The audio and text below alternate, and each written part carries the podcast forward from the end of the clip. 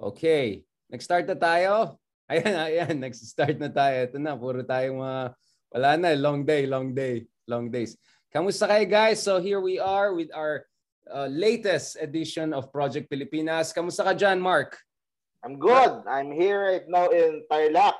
Dito ko uh, dinala ngayon ng uh, ng election season. So I'm I'm broadcasting here from uh, a hotel room in Tarlac.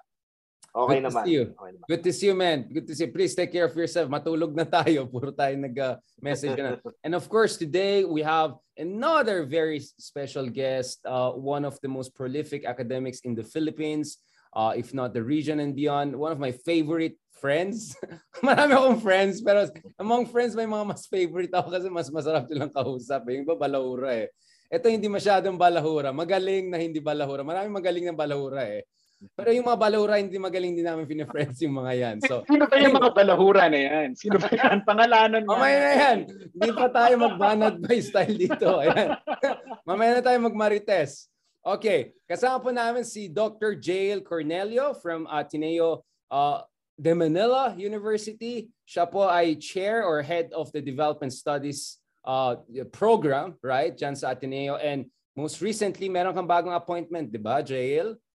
Yes, I am incoming associate dean for research and creative works at the Wow. That will start Wow. uh, in June next year. God bless you. God bless you. So meron tayong uh, associate dean na rin na tayong in-interview. So hopefully soon dean nang tawag namin sa iyo. But obviously you seem to be very exhausted and pushed to the limit. All right. Okay. Hopefully. Uh, Oh. Gusto ko natin sabihin sa audience natin. Di Yes, ba, Mark. uh, si uh, Prof. J- Jail is a development study sa Ateneo, which happens to be also Yeah. the course, ang course ng, ng yours truly, Represent. graduate 2005 Ateneo de Manila Development Studies. Ayun. So yun din ang aking course. So may- uh, I'm very familiar doon sa uh, hawak-hawak ni Prof na Okay. Jail. So yun yung aking kurso at ginagamit ko naman ngayon sa nation building. in Yun, some, in talagang some form. oh. campaigner ka na. Talagang iba talaga pag nasa campaign eh. oh, kasama sa mga policy tsaka sa mga ano, Right. mga plano sa uh, economic development, mga ganon. So nakikiganon-ganon na din tayo. Mark, di pa ako tapos mag-introduce kay Jail. One second lang. ah. Balikan Ah, natin. Si Jail po ay isang Okay. multi-awarded academic.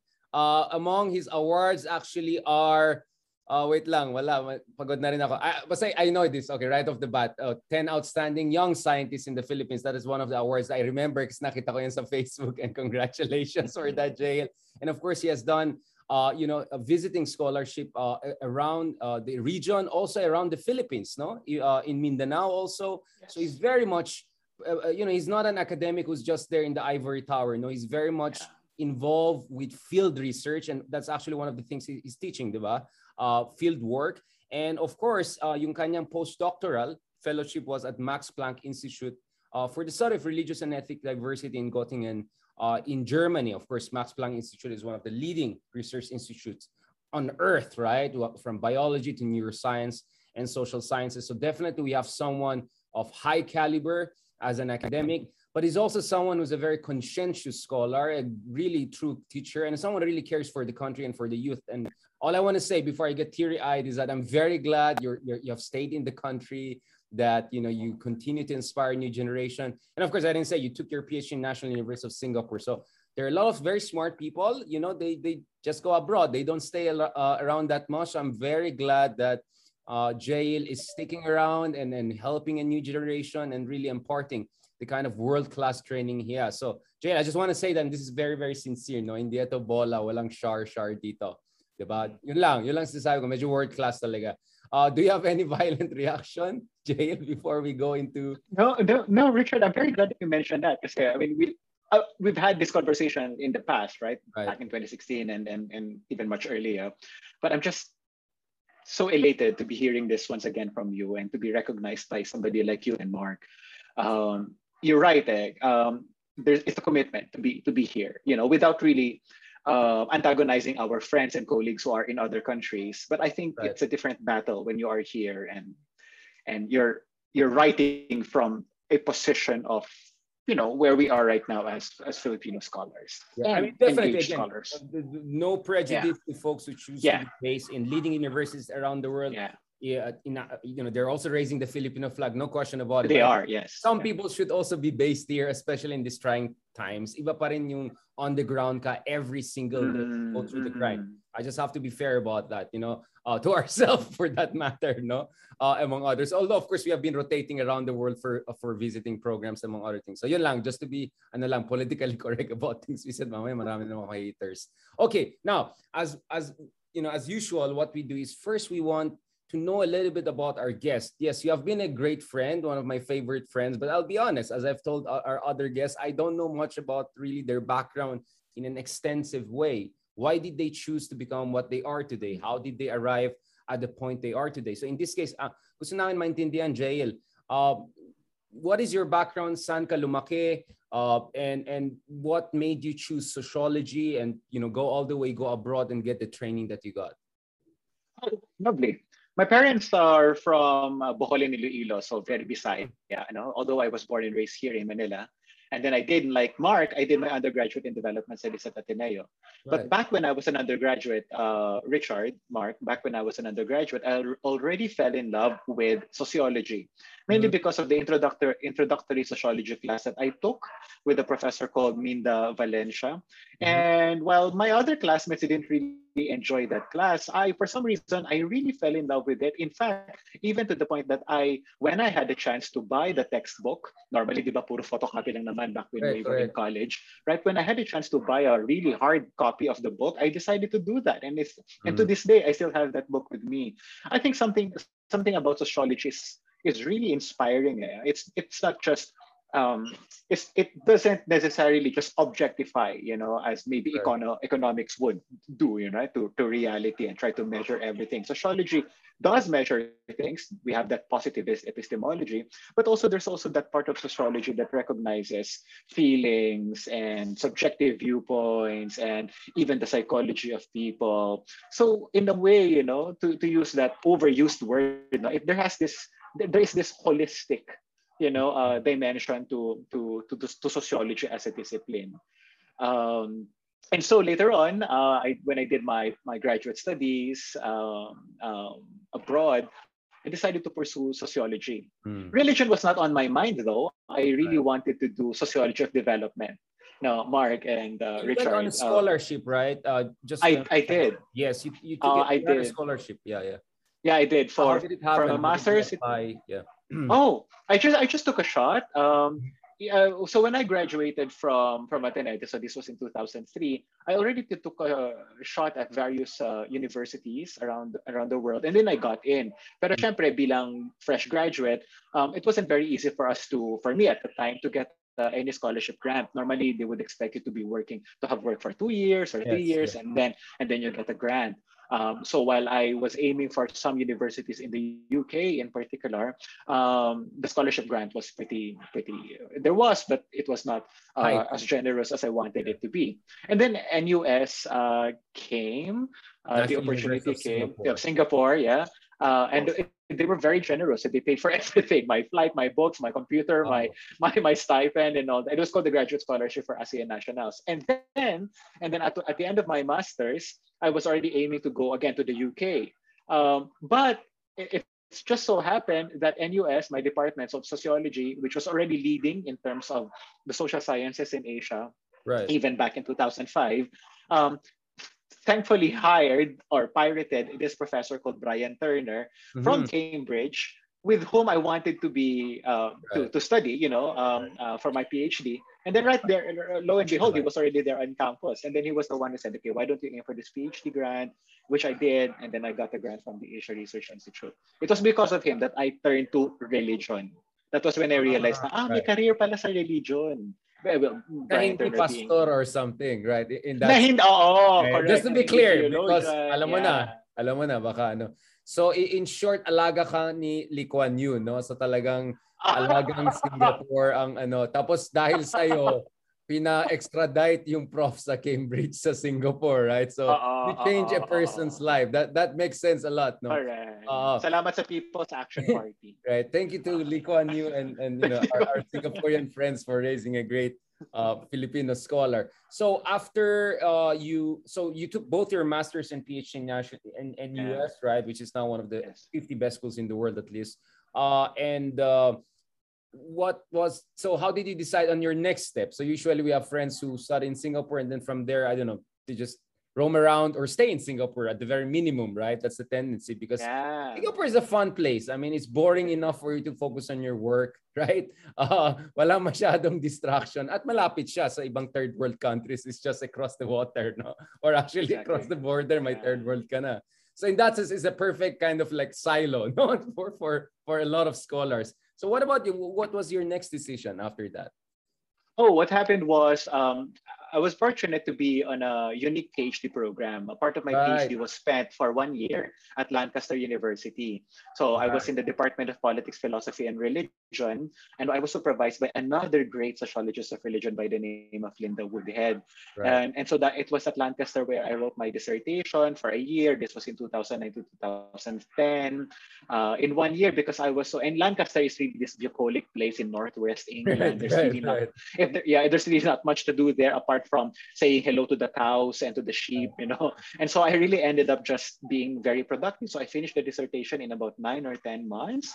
At that time, when I was there, I was exposed to this wonderful network of sociologists.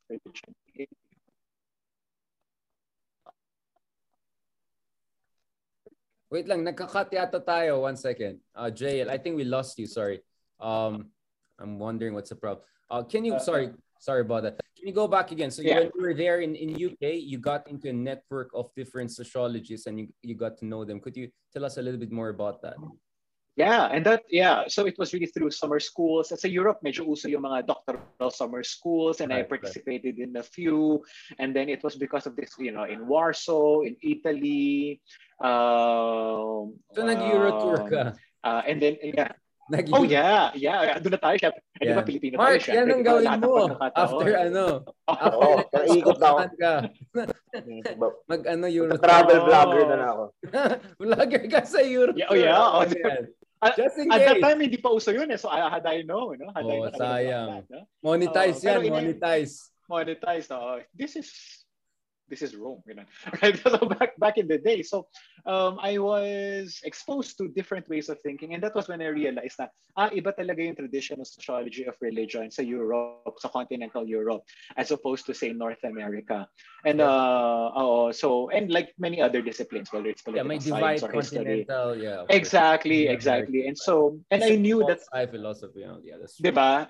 Diba? Alam yung mga taga-continent, mga puro mga Nietzsche, Zizek, mga ganyan types. Um, what was in the religion um, mm. theme that really got your attention? Was there a specific book you read, specific oh. experience, etc.? I mean, of course, you had the brilliant, let's say, supervisor given in, yeah. but there are many brilliant supervisors in many fields. But yeah. why religion? Dahil kulang ba yung proper study of religion sa tingin mo sa Pilipinas or, or sa Catholicismo or sa 21st century, sa region natin or sa, sa Pilipinas? Eh, was that, was that some, or were you also someone very spiritual or were you someone already oriented towards Christian spirituality? It's a, and what really oh. made you choose religion? Because I mean, sociologists, we got a lot of great sociologists of development. You know, my mentor, right. Walden Bello, among others. So I'm very familiar with that. But you were the first one I saw sociology yeah. of religion, and that that really got my attention. And I was re- I was wondering why. And can you also tell us a little bit about your dissertation? Because just to tell you, I asked Atom about his thesis in physics. So this is how we do things, no? So he had to explain to me spectral technology. How do you? So I know it sounds geeky, but we rather know about a little bit about also your your your dissertation and field of research. Thank you, thank you. I like that. I like the intimacy. Um, for all those reasons that you mentioned, Richard, mm. that's exactly how I fell in love with mm. uh, hmm. with the sociology of religion. I told you that now when I went to NUS, I had in mind um, sociology of development because I was an NGO worker eh, before I became an academic, right? I hmm. wanted to understand rural communities, urban transformation, and so forth. Yeah, the usual. Uh, right. But it was a, it was not really so much an article that really transformed me, uh, Richard, Mark. It was an experience Bryan Turner was my professor in sociological theory and then he asked us to write a term paper. And sabi ko okay ano ba yung madaling isulat? Religion. Right. and then internet you know at that time digital technologies was becoming really um, a, a new thing in the in sociological literature. And then I wrote a term paper. Simple. He liked it so much that he asked me to present it at a conference. And without realizing oh. it that was even invited to become part of a publication uh, of a book. And then that became my very first publication. And that was when I realized na, huy, may career sa sociology already. Star is rising. Na oh, Lady Gaga ka. Na Lady ah, Gaga. Oh, oh, exactly. Ganun, eh. Star oh, is rising. Diba? Oh, exactly. So parang, wow, may career, no? And, uh, and and it was Bryan Turner who mentioned that. So parang really, it's one of the things I'm very, I will forever be grateful for. You know, that recognition from a man like him. Now, uh, and then that was when it was after having read so many things and books and articles about religion. That was when I realized, now, wait a minute, wait a minute, maraming mga pwedeng pag-usapan sa Pilipinas about religion that, that are in fact being dominated by, you guessed it, theologians and right, philosophers. Exactly. So we need a secular mm. scholar in that mm. sense, right? Not mm. a theological scholar. Exactly. Mm. So, so the very concept of secularization, for example, are people losing their faith? Right? How do we make sense of that? So when you read theologians or or philosophers or yung mga local writers natin who are affiliated with the church, they would say na oh, young people are losing religion, they're no longer pious, so they're longer they're, they're, they they don't understand their catechism anymore and so forth. You know, meron pa mga ideas na parang mushy ang spirituality nila so they they get um they get um attracted to mega churches with all these feel good uh, forms of Christianity. I knew that that that something was wrong with these accusations or with these right. assessments. Kasi nga, I mean, sociologists naman tayo, we can already put ourselves in the shoes of these young people. And wait a minute, maybe that's not really the case. And that was when I realized that, in fact, when I was growing up, I already sensed that something was different with my generation. Um, so in Which the end, millennial, the, right? Just to be uh, oh yeah, yeah. Oh, that's another thing we can talk about. No, kasi yeah. personally, I Right. Personally, I reject all these Western labels, no? yung mga millennial, Gen X, Gen Y, Gen Z, no? Oh, Western pala yan. Age is Western. It's like, gusto ko yan. Yeah. Numbers are yeah. Western. I'm kidding. Go ahead, please. Science is Western. You know. Anyway, so um, so that was when I realized na hmm, uh, maybe I should try to understand um, um, the Filipino youth. So in the end, I wrote a dissertation that aligns with the sociology of religion as much as it does with the sociology of youth. Kasi simple lang naman ang tanong ko doon and this answers your question. You know, ano yung ginawa ko for my dissertation? Um, what does it mean to be Catholic to Filipino youth? Right. So this was about more than 10 years ago. So mm. simple lang yung tanong ko. I went around interviewing young people. This was in Metro Manila and I was I had a simple question for them. What does it mean to be Catholic to you? And that was how the dissertation was was formed, was written, and eventually it became a book eh, published in 2016 by Routledge. Right. So malaking bagay yon. Now, now for the first time, there's a uh, there's a really good social, I would say good, no? Uh, maganda naman yung reviews, no? Good social scientific work on the state of um, Filipino youth religiosity. Na I approach it from a social scientific perspective, uh, bracketing away all my judgments, no? Uh, theological or or religious judgments. Now, oh, young people are not religious anymore, and they're not praying enough anymore. But yeah. when you talk to young people, that was when you that was that's when you realize that no, no, no, no, no. It's really religion is evolving, right? Kaya kaya ano siya? Kaya I developed Mm-mm. Mark, meron ka bang tanong dyan? Mark? Evolving in in what way? Yeah. Yeah, uh, what what were the findings that you uh, you found really interesting? What were the findings na ginawa? Na ginawa? In what way is it evolving? No, I'm uh sorry. Uh, did you ask you know, how how it is evolving, young people? Right, right. uh, religious attitudes among others, right? Uh, ah, okay, great. Yeah, yeah. Great. Sorry, uh, I mean the battery went off yeah, just exactly. now, so sorry. Hopefully, so we, the sound is good enough for our audience. But please, please go ahead. Yeah. So this is so.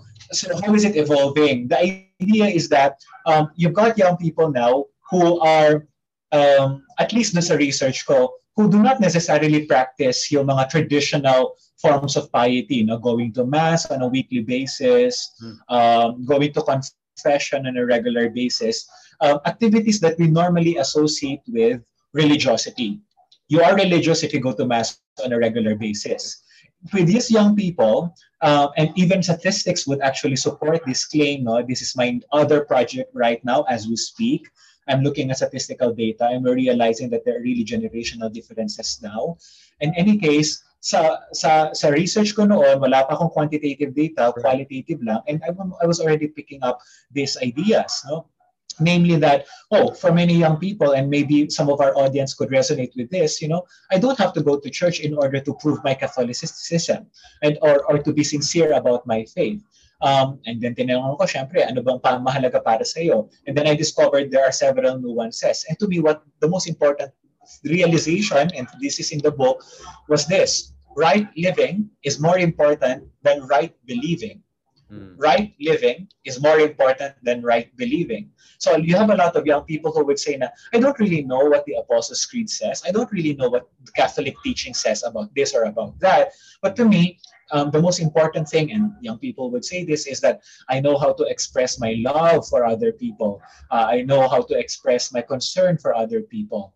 And that's how Richard, Mark, and um, that's how I discovered that parang, that's how I could make sense now of why young people are participative in humanitarian work, in philanthropic right. work, in a lot of uh, advocacies that they right. might be passionate about.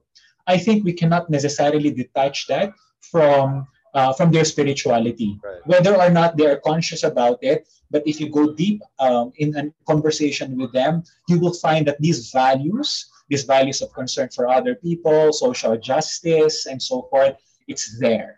It's there. So and and and you probe like it deeper. Spirituality, no, or ethics of action, right? I mean, which I mean, Correct. go back to Judaism, that was very much. I mean, both Islam and Judaism very much focus on that, right? I think that's the, the point of departure a little bit with Christianity, whereby especially in Protestant Christianity and all that, it's it's accepting the grace, right?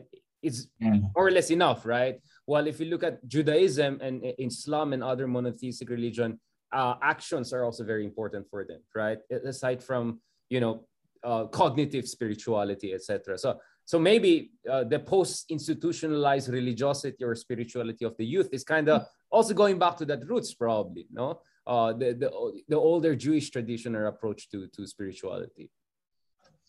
Kaya ano sa akin kasi from a sociology of a religion perspective, it really has to do with sorry yeah it really has to do with um, with with uh, what we might consider to be the the late modern condition you know using right. anthony giddens and uh, right. um, late capitalism in that sense yeah late capitalism if you yeah, yeah even Ulrich Beck, no, yung risk right. society niya. The whole idea is that you've got young, you, a society, society, societies around the world are increasingly individualized, you know. Uh, in the words of Anthony Giddens, you have no choice but to choose because there are so many options. And I think that's where that's where that, that's what the uh, the spiritual condition is right now. Um, I don't necessarily buy into the postmodern relativism thing because that's not what we're picking up. No, as if values have become so relativized. It's right. not. Eh. It's I say it's really that young people are making a choice now. Okay, I don't care about going to church on a regular basis, but I do care about justice. I do care about about um, about seeing that my faith makes sense in um, in in social issues or, or social and, and that's why you've got a lot of young people now who are involved in organizations you know uh, in, in, in, in, in advocacies uh, it's not just so much about idealism but it's also about that the search for authenticity mm-hmm. you know uh, authenticity at least from a charles taylor perspective about the ethics of authenticity what's right what what what um, true to the values that I embrace. Yeah. Where, where, That's a very long discussion. Right. Where do you think the influences come from? Came from? I mean, ako, I mean, you know, Karen Armstrong, you know, these kinds of you know ah, writers. Yeah. They, I read them, and you know, very much I can see their version of Christianity and spirituality, or you know, or, or Buddhism, Westernized Buddhism is very much the things you're saying, right? I mean, are you think they're influenced by that? Or you know maybe listening to Oprah or those kinds of thought leaders right who tend to emphasize this kind of non-institutionalized religion but more about ethics of everyday action. Where, where, where, where does this points of influence come from? Because obviously it's not happening in a vacuum right? Oh that's a brilliant question. Um, um, it's not it's actually Deepak Chopra, Oprah. It's actually that. Eh. Um, I, I think in, uh, in, yeah, okay, all right. Maybe they are responding to these trend lines. That's why they do very well. I mean, billionaire na si Oprah. I think Deepak Chopra might not be far away. Yeah. Exactly, no, exactly. But that's very um, North American, or maybe you can say um, uh, global North, no? Um, these are the patterns there because really the what what happens in terms of the religious landscape in uh, in the West, no?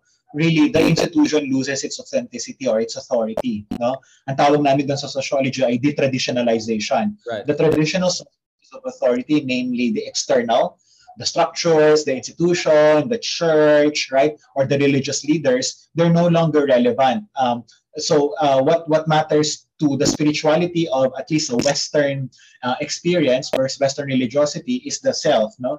The self being the arbiter of what is true, what is authentic. So ang tawag doon ay detraditionalization and hmm. in layman's terms, no, spirituality and so forth, what what feels true inside. Um, do you find um, the traces of this developments and these patterns among our young people? To be sure, no, to be sure, but it's not really via Oprah or via um, Oprah. Um, these alternative forms. Right, right. Oprah or uh, this, right, yeah. Actually, there's a book that's titled like that, no?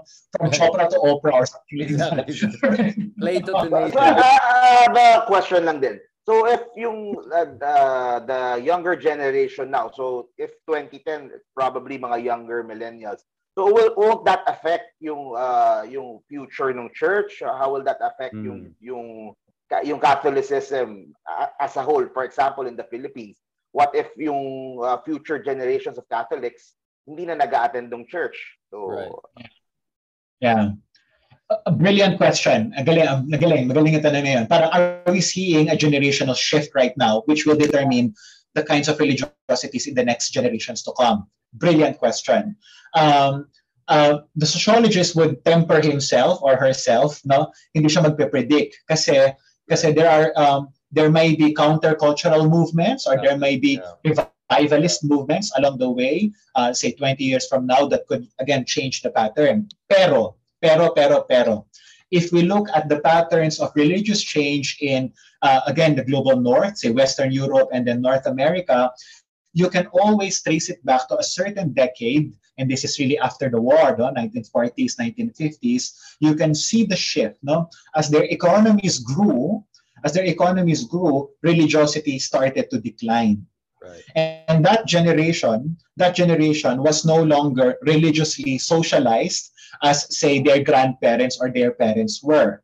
So think of Queen Elizabeth. Diba? Queen Elizabeth embodies that very pious and traditional um, um, um, um, individual, right? Pero that's really be, uh, during the war and then certainly before the war.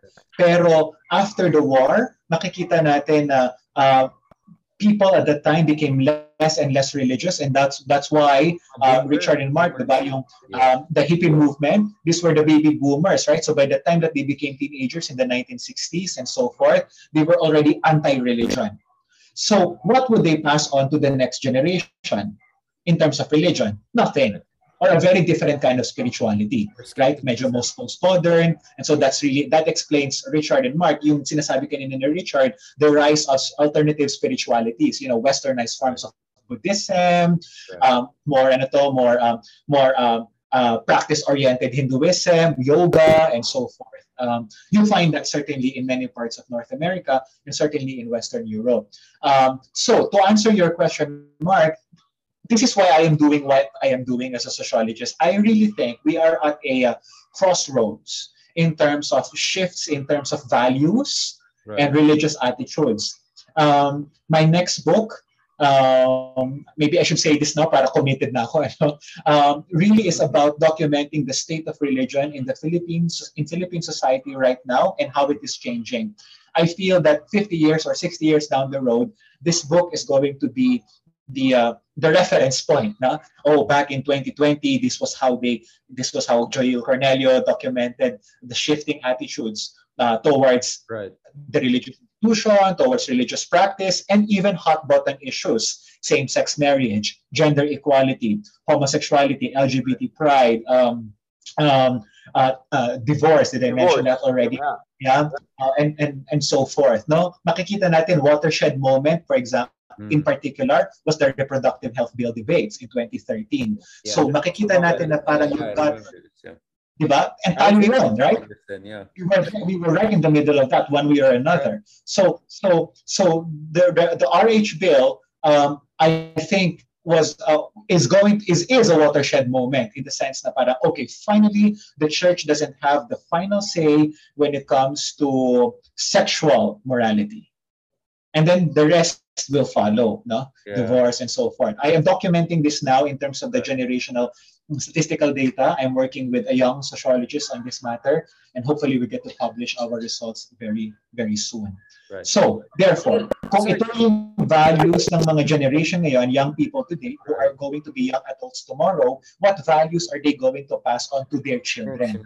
Certainly the values that they're embracing right now. Right. Right. And then that's how you see religious change. Therefore, from a sociological perspective, religious change doesn't happen overnight religious change is about intergenerational change. Mm-hmm. It takes longer to understand right, religious right, change. Oh, can I can I make this a little bit more intimate because this is not what we usually do in our podcast because so we let's talk about us, right? Measure the older millennials or whatever, however you want to put it. Um, how do we approach spirituality? I'm a little bit curious between uh, with two of you, and of course I can tell about myself later. And like ikaw, Mark, and uh, ikaw, Jayeel, for instance, what is your relationship with with religion, or do you even have a relationship with religion that you're comfortable to talk about? Ikaw, Jayeel, for instance. I mean, I know there's a there's a sociologist mind in you. You try to approach this in an objective way, but at the same time, I'm sure there's the the you know the non-scientific right religious side in you, right?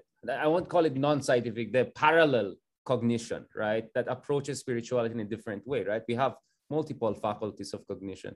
How, how do you reconcile that? Is there tension between them? I don't want to go to Immanuel Kant and all of that, right? But but just Ikao, like how do you approach religiosity? What kind of relationship did you had uh, have you had with uh, organized religion? And also ikaw, siguro Mark, uh, pag-usapan din natin in terms of religiosity, etc. Like, I'll just tell you, like in my case, you know, my, my, when I was very young, my dad got sick, right? So he had brain tumor and he had to go through very difficult operation, right? And it had a lifelong effect on him. And so from very young age, spirituality was a refuge for us. I mean, I don't know how I could have got through all those traumatic and difficult experiences if I didn't have some spiritual foundations. Kaya nung nag-UP ako, I was very shocked by the anti-religious yung, at talagang grabe. Eh. Kasi nung nasa Baguio ako, every lunchtime, nasa Catholic church ako. Yung church sa Baguio, doon ako nagba-break. You know, I'll go there, I'll pray, you know, and then go. As in, ganun ako. Sobrang good boy ako. You know what I'm saying? I was that type of guy. And then I come to UP Diliman.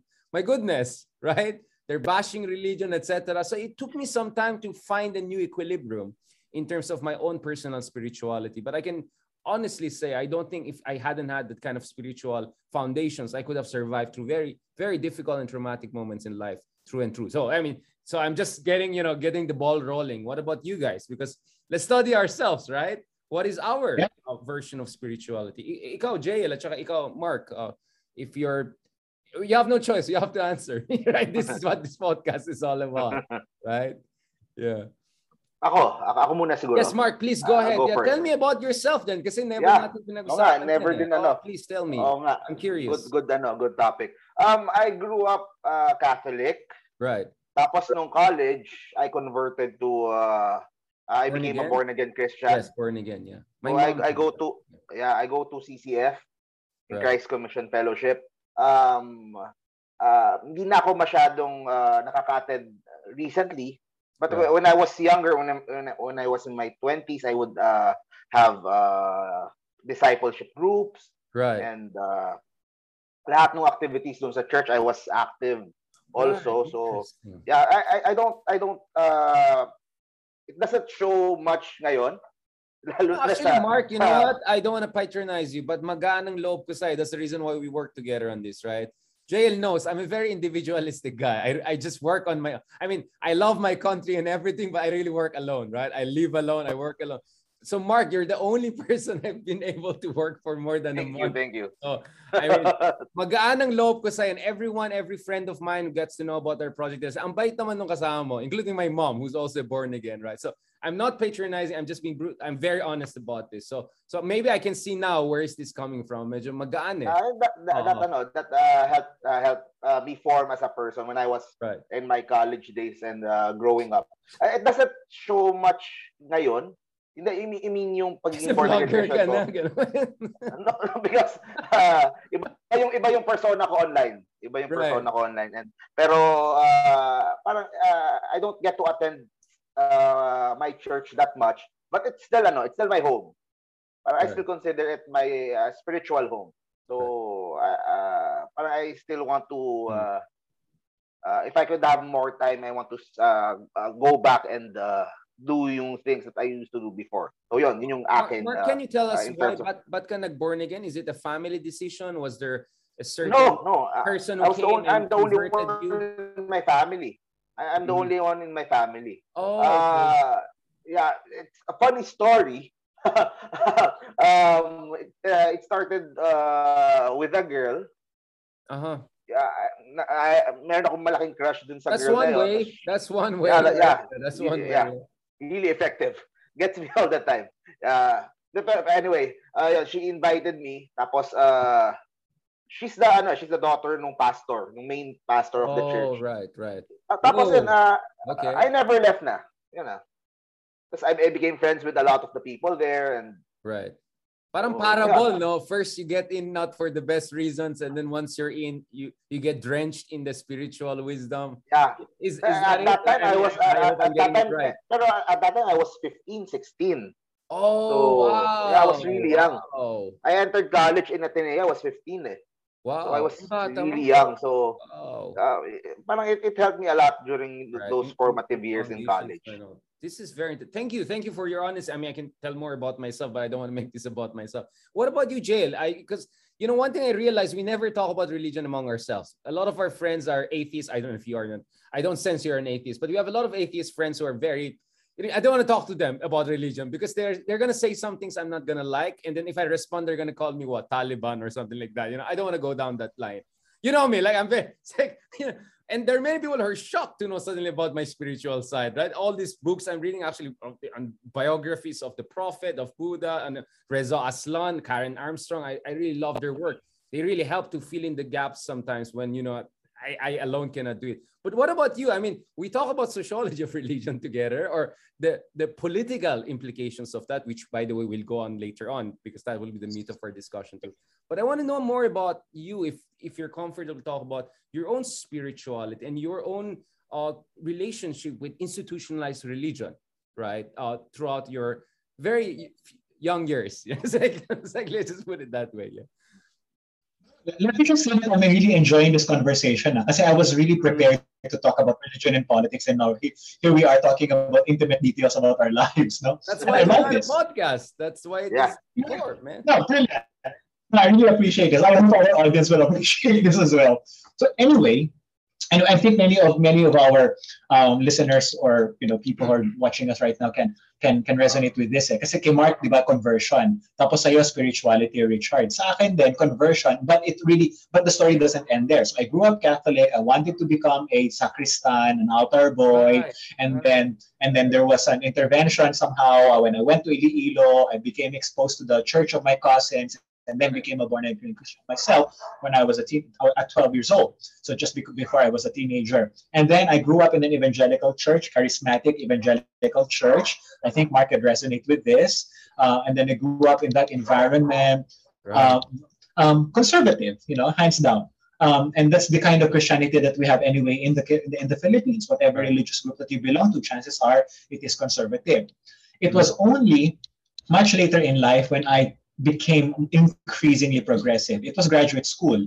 Back uh, when I was um, a master student, I was reading, you know, basic text in sociology of religion, Durkheim, Max Weber, uh, na parang talking about explaining religion from a very sociological perspective. And that was when I started asking myself, does God really exist?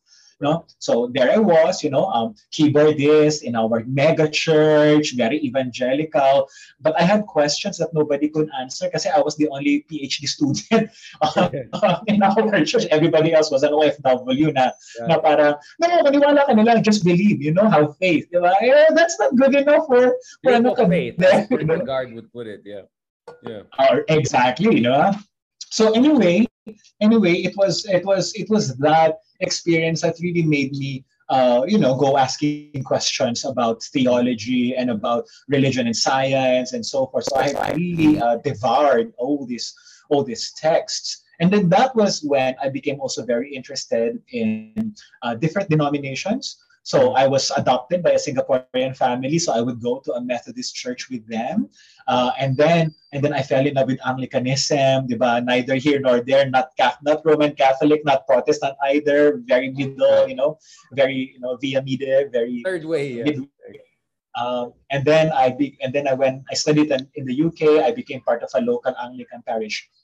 That was when I started getting myself exposed to different theological strands, and that was when I fell in love with um, with liberal theology, progressive theology, right? Questioning yung mga evangelical and Catholic positions on natural theology, complementarianism, God made Adam and Eve, not Adam and Steve, yung mga ganong klaseng uh, doctrines and teachings that, that we normally hear uh, from a very conservative pastor, for example. Now, I can really confidently say that I am, yes, I am evangelical, but I'm a very progressive slant.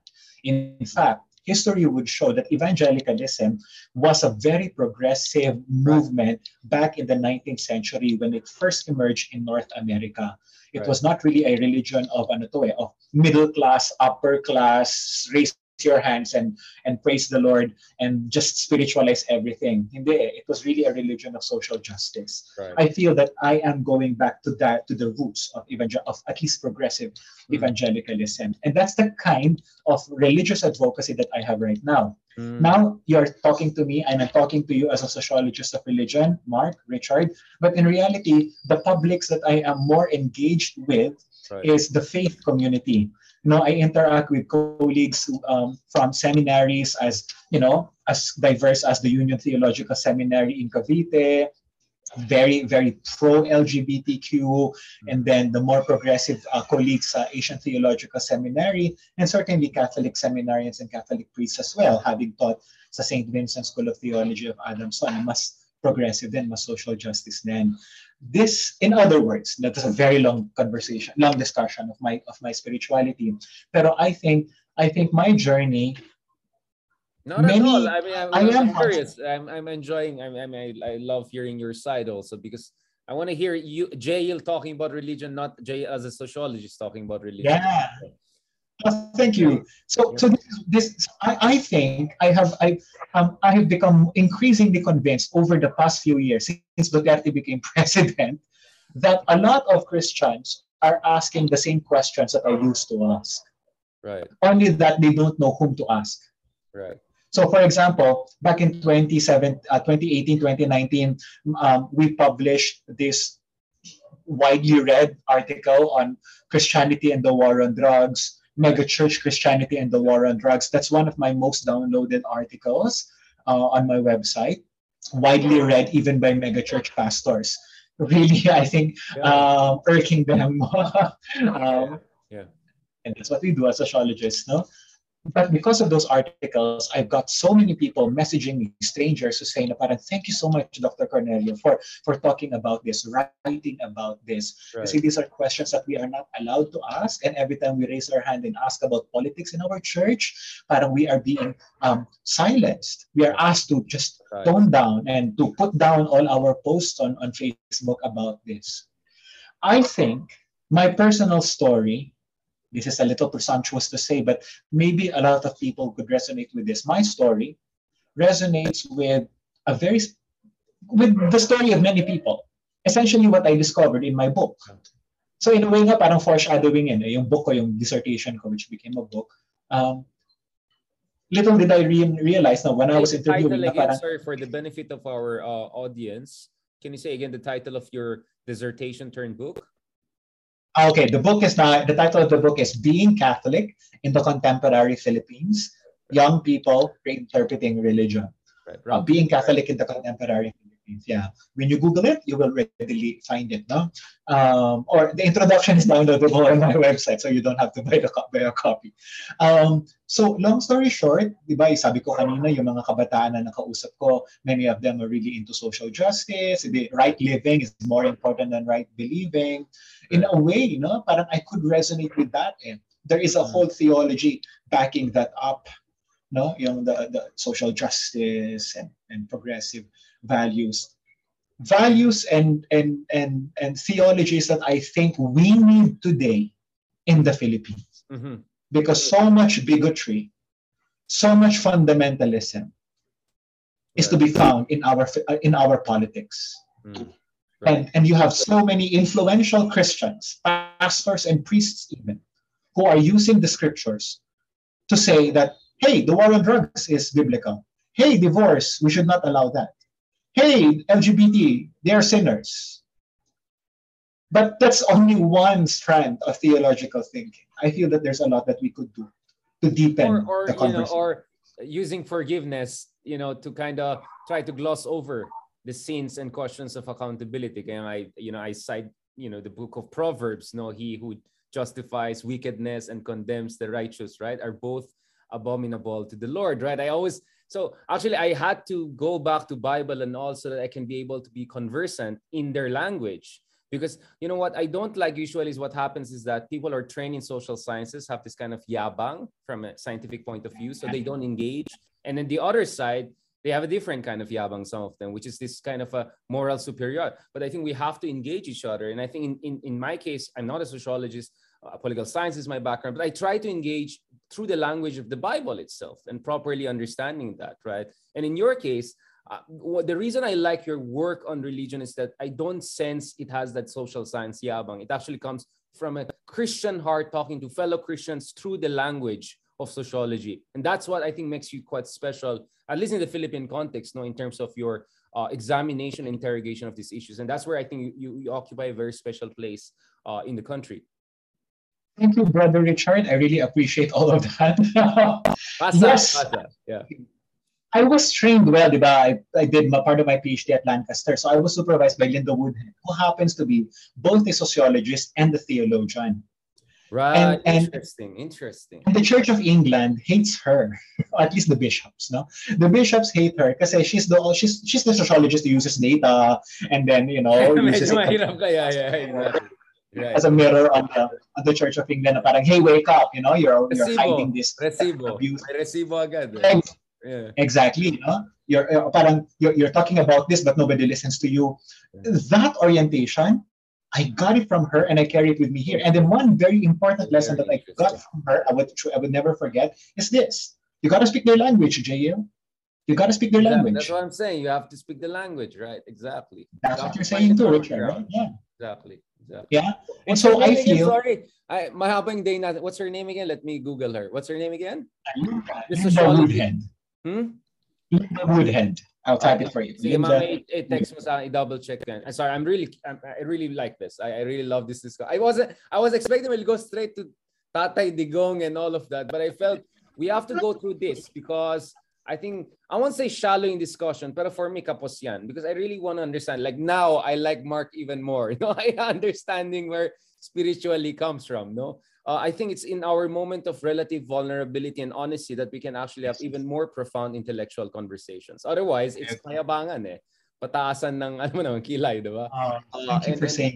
And that's why I mm-hmm. really appreciate and thank you for for being open because in some of our other podcasts also we had friends who suddenly open up on some very personal issues right? After discussing surveys and politics among other things. So thank you very much Jayeel for for engaging us uh, on this level of discussion. And thanks mark huh, by also being open about this. Siguro the next time we can all go to and pray together and all of that uh, which is not what i see that much among fellow millennials. In fact some of my one of my friends, you know, I said, let's go to church and pray together. And could, I could see it was like surprised to see me, you know, in front of candle and everything like that.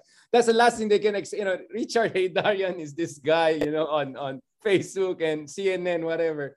But, but yeah, but but that's why I really wanted you to be here on our on our show. But before we go to the politics part, which is I think what you really expected, and I think Mark, but I'm kang materials dyan. Um, what about the notion of liberation theology, right? Within Catholicism, also you had very progressive strands. Uh, you know, you, some would say Pope Francis was somehow influenced by that, and you can see that reflected in some of his relatively progressive positions on climate change and other issues. Uh, can you tell us about that? Because of course you're not Catholic anymore, but this is what I tell to some of our friends who converted uh, but don't seem to appreciate uh, the other side, the, that side of Catholicism, which is liberation theology, and the very important role it had in places like Latin America, right? In very difficult times during military juntas and dictatorship and everything like that. So for me, I mean that that that's something that I always try to go back to liberation theology and Catholicism. What is your take on that? Can you can you enlighten us on that issue from your from your studies? Liberation theology is an inspiration to progressive evangelicals. Right. Um, in many ways, people like myself, you know, progressive evangelicals like myself, envy the Catholic Church because there is a, the Catholic Church has a very strong Catholic social teaching tradition, right? right? Which um, um, which is still, you know, evident to this day, you know, at least from the more recent writings of um, of, of, Pope Francis um, and, right. and and many other local scholars here in the Philippines, by the right. way. Siguro the only um, um, the only lamentation I have about liberation theology is that it has been overshadowed by the prosperity gospel. The prosperity gospel is what you find in many, From many America. churches today. I mean, Americans invented that, right? I mean, this this is the thing. Everyone says religion is on the downside, but you go to America, it's on the upside. And yet, if you exactly. analyze it, it's that form of religiosity which has been gaining ground in America. I think historians like Niall Ferguson have done a good analysis of that, among others. But can you tell us about that? Because yung argument na hmm. pababaing religion, you don't see that in Middle America. You don't see that in Deep South, right? Actually, it's on the rise. And my goodness, all, all these millionaire uh, pastors you see there, it seems to be actually on the upward trajectory. And now you see in Nigeria, they have these huge universities among others in the Philippines among others. Can you tell us about that? Yeah. So from liberation theology to prosperity. Yeah. Yeah. Yeah. I, um, it's prosperity Christianity or prosperity. The prosperity gospel is the religion of the aspirational middle class. Right. Um, and you find that in every uh, in societies like Singapore or certainly the Philippines and many church in um, the aspirational Christian Indonesians, certainly in Nigeria. Right. Uh, you go wherever uh, you've got this uh, growing middle class population, uh, then you find um, the prosperity gospel emerging. Um, certainly in the Philippines, really, we, we can trace it all the way back to El Shaddai and Brother Mike Velarde um, among um, urban poor Filipinos. Um, mm for whom the promise of upward mobility and the blessing of God was really a, a very compelling message. Right. Um, but I think over time in the Philippines, nag-evolve na siya from a message for urban poor people to a to an elite, you know, to an elite uh, form of um, of gospel that you find in um, um, charismatic preachers like Bo Sanchez. Right. Uh, and I've got a recent piece on this. No, I, I paid attention to Bo Sanchez and then Chinkee Tan, no, for a more evangelical flavor. Um, but there are many other charismatic uh, and evangelical preachers, even in local congregations, small congregations, who embrace the prosperity gospel, even if they may not necessarily admit that what they're preaching is the prosperity gospel. Mahirap naman kasing aminin na prosperity Max Weber yan, di ba? I mean, this is essentially what the Protestant ethic of Max Weber was all about, right? This emphasis on prosperity ah. and earth, as a sign of, you know, and then of course building social capital among other things. And his analysis was that's why capitalism does very well in, you know, uh, you know, countries that are majority Protestant, England, Germany, so on and so forth, America. No, the, the, only thing with Max Weber though, with the Protestant ethic, is that mm. that you are not allowed to enjoy the fruits of your labor. Kaya siya maririin. Delayed gratification. Yeah, yung concept. Delayed gratification or no gratification at all kasi that's not part of your calling. No, your calling is to work, right? So prosperity gospel, it flips it on its head. Mm, interesting. No? interesting. God wants you to be rich. God wants to bless you. And enjoy right? the God fruits of your labor. Exactly, now right? So if you BMW, if you want a BMW, name it and claim it, brother. You know, kind of thing, mm. right? So, so, um, so it's a very it's a very unique um, um, movement. It's not really new, no? Because you can trace it back to uh, yung mga positive thinking, diba? Uh, positive thinking of the 20th century, and then certainly uh, it melded with um, it it melded with um, um, Pentecostalism, you know, the belief in just confessing. So yung, yung positive thought movement at saka Pentecostalism, they got married to each other. And then what do you have? The prosperity gospel, which is very influential around the world.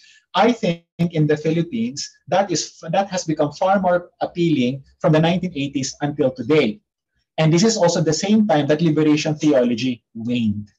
Liberation theology was strong in the time of Ferdinand Marcos, 1960s, certainly 1970s. Resistance but, to tyranny, you know, social justice, exactly. community solidarity, grassroots. Yeah, okay. Exactly. And right. the problem of poverty, massive poverty, right? There's no hope beyond beyond beyond uh, beyond where we are right now. Um, but post 1986, with neoliberalism and globalization, the, the marketization of our Philippine society, Fidel Ramos and so forth, right? Exposure right. to APEC, World Trade Organization, and so forth, the global migration. You've got young, you, you've got middle, you've got an aspirational, upwardly mobile middle class Filipinos, precarious, yes, but upwardly aspirational anyway, right? right? Um, um, they will not be drawn to liberation theology, right? Ang puma- wala rin tyrant eh. Wala rin tyrant kunta. You know what I'm saying? Exactly. The kind of uh, monster is no longer there, right? So exactly. It's different exactly. attitude. Yeah, yeah. Mm. The monster has become so individualized. Right. Kapag pinanganak kang mahirap, hindi mo kasalanan. Pag namatay kang mahirap, kasalanan mo pa. Mm-hmm. Oh, that's that's neoliberal. That's neoliberalism, right? right. Individualizing responsibility for upward mobility, for social stability. Your, yeah, okay.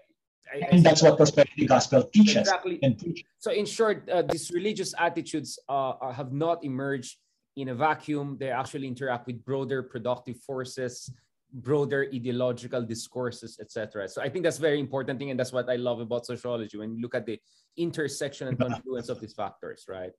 Uh, hindi yan chara, totoo yan. May tanong lang ako sa prosperity gospel. Yeah, balik balik tayo uh, sa Mark. Go. Is it only uh, with uh, Protestant churches? Para sa Catholic, meron bang meron bang equivalent nung ganon? Kasi sa US you see the mega churches, you will be blessed, ganito ganito, pastor buys a private jet, ganon. Sa, sa yeah. Is it is it uh, with Protestant churches lang or sa Catholic ba meron din ganung form? Both churches. The feast. Right? Ah. Uh, si Bo Sanchez, God wants you to be happy, right? God wants to give you a bright hope and then would quote Jeremiah 29:11. The feast, right? The feast, um, and everything. Um, what uh, what my colleague and I did, si Erron Medina, in our study, what we did was we did the content analysis, Mark, of of many of the books written by uh, Bo Sanchez about prosperity.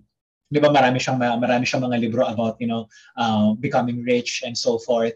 And then he infuses his message with a lot of inspirational words and and so forth and and that becomes really the me- uh, the message that he also delivers uh, no, before the members of the feast and so forth. Um, so yeah, you can say that, no? But of course, ang predecessor ni Bo Sanchez within the Catholic Church was Brother Mike Velarde, 1980s, right? So in fact, you can argue, you can even argue, Mark, that before prosperity gospel became entrenched in in evangelical or Pentecostal or charismatic Christianity in the Philippines, it first emerged in Catholicism.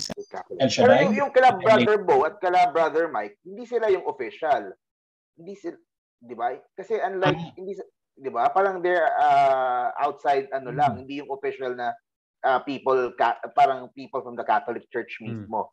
So, ay, yun yung difference ba? Parang ganon? So, Di ba pag sa mega churches, yung mga pastors But they're not mismo, part of the hierarchy. Parang ganun. Oh, they're not part of the hierarchy eh. Uh-oh. Pero they serve. Freelancer sila, ganun. Oo. Uh, from a sociological perspective kasi, Mark, um, we're less interested in the institution eh. Kasi di ba nobody listens to the institution naman. Nobody listens to the, to the, to the elite, di ba? To the religious uh, hierarchy. Um, right? Sino ba mas influential? Di ba si Bo Sanchez ang mas influential? So from a sociological, you know, uh, perspective, uh, mas mas pinakikinggan talaga yung, yung taong very charismatic. So so therefore it's not so much about whether he or she occupies a very important place in the hierarchy, but it's really the charisma. No? Sa sociology, charisma is very important kasi um, para all the um, the appeal of a of a of a of a uh, of a preacher emanates from this perception that he or she has the anointing of God. And di ba sa prosperity gospel, God wants you to be rich. And if you're rich, the anointing of God must be upon you. Right? So, and then I want to be like you. I want to be like him. Or I want to be like her. So yung, yung charismatic leadership nun is far more influential than say, uh, than say the, the role of a bishop, di ba? The bishop na mapapakinggan mo lang sa on a Sunday Mass. No? Hmm. For example. So this is Jeremiah 51:39, di ba? I mean, just just to be clear, about this note, just to read it. In their excitement, I will prepare their feast. I will make them drunk that they may rejoice and sleep a perpetual sleep and not awake. So definitely there's a kind of an emphasis on, you know, give joy and, and feast and all of that, right? Which is uh, very much in tune with the, the, the kind of, you know, I won't say ideology, but the messaging that is coming out that you were mentioning a while ago. Just, just to be clear about this. So mahalaga talaga no? Yes. Okay. So now let's transition to the politics part. So magsisimula pa lang tayo. I, I hope that folks got to know a little bit about you and us and why we really care genuinely about this topic na hindi lang ano tick tick the box lang. Now, let's go to the past 6 years because many people would say well, on one hand, I would say this is a moment whereby someone is coming here to purge, right? To purge the country out of corrupt, uh, out of corruption and, and evil and all of that. We know who are these people, right? But there are other people are uh, on the other side said, my goodness, this is a moral crisis. This is a human rights catastrophe. How can be how can people remain quiet or silent? And if fear is the issue, how come you know kids in Thailand, in Myanmar are risking their lives for freedom and all? Where are the people? Where is the outrage? Where is the outrage at tens of thousands of alleged extrajudicial killings, etc.? So how do you interrogate this debate? Because you see two diametrically opposed language. One is language of cleansing and purge, using religious actually rhetoric, and the other side, both secular and religious, also saying, "Oh my goodness, what is this?" Right? This is a plague, right? Uh, you know, this is a plague that has really uh, upended the country, and it's a moral crisis that not enough people are outraged by what's happening.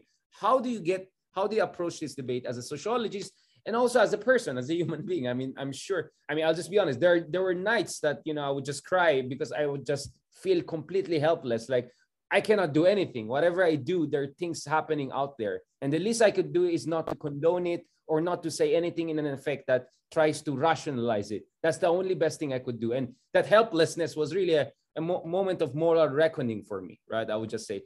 Uh, so it took me some time to work my way through that and keep enough sanity and you know to just do my job and find fulfillment and spiritual uh, meaning in that. But uh, going back to you i want to understand also where you come from and how you approach this this this very very tre- wrenching moment in our history.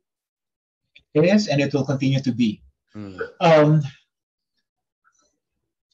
the war on drugs the Duterte's war on drugs surfaced in a very clear fashion the two moral logics at play mm. in our society. Ulitin ko. The war on drugs surfaced in a very clear fashion the two moral logics, ways of thinking right. in our society. On the one hand, you've got the human rights people, right? Human dignity, right? Uh, which interestingly became the minority. It used to be the main discourse, at least post 1986, mm. diba? human rights, freedom, freedom of the press, human dignity, rule of law. Sacredness of human life. Exactly. I mean, yeah. Human life, exactly, right? And maybe up until 2015, if you want to know when Pope Francis came, it was all about mercy and compassion. Right. But the war on drugs surfaced in broad daylight.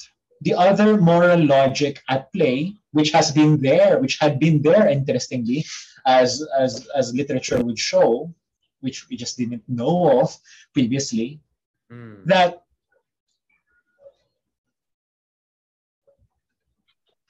the safety of my family, the safety of my community, the security of my life mm. as a person who tries to lead a decent life will trump the life of a criminal is far more important than the life of a criminal.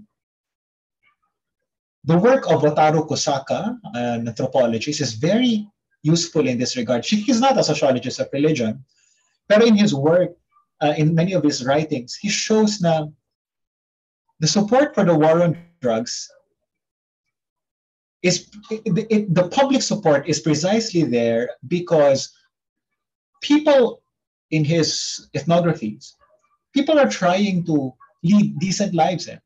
They want to go to work safe, not getting mugged along the way. They want to come back home safe, not getting mugged, bringing their pasalubong to their families, to their children. Mm.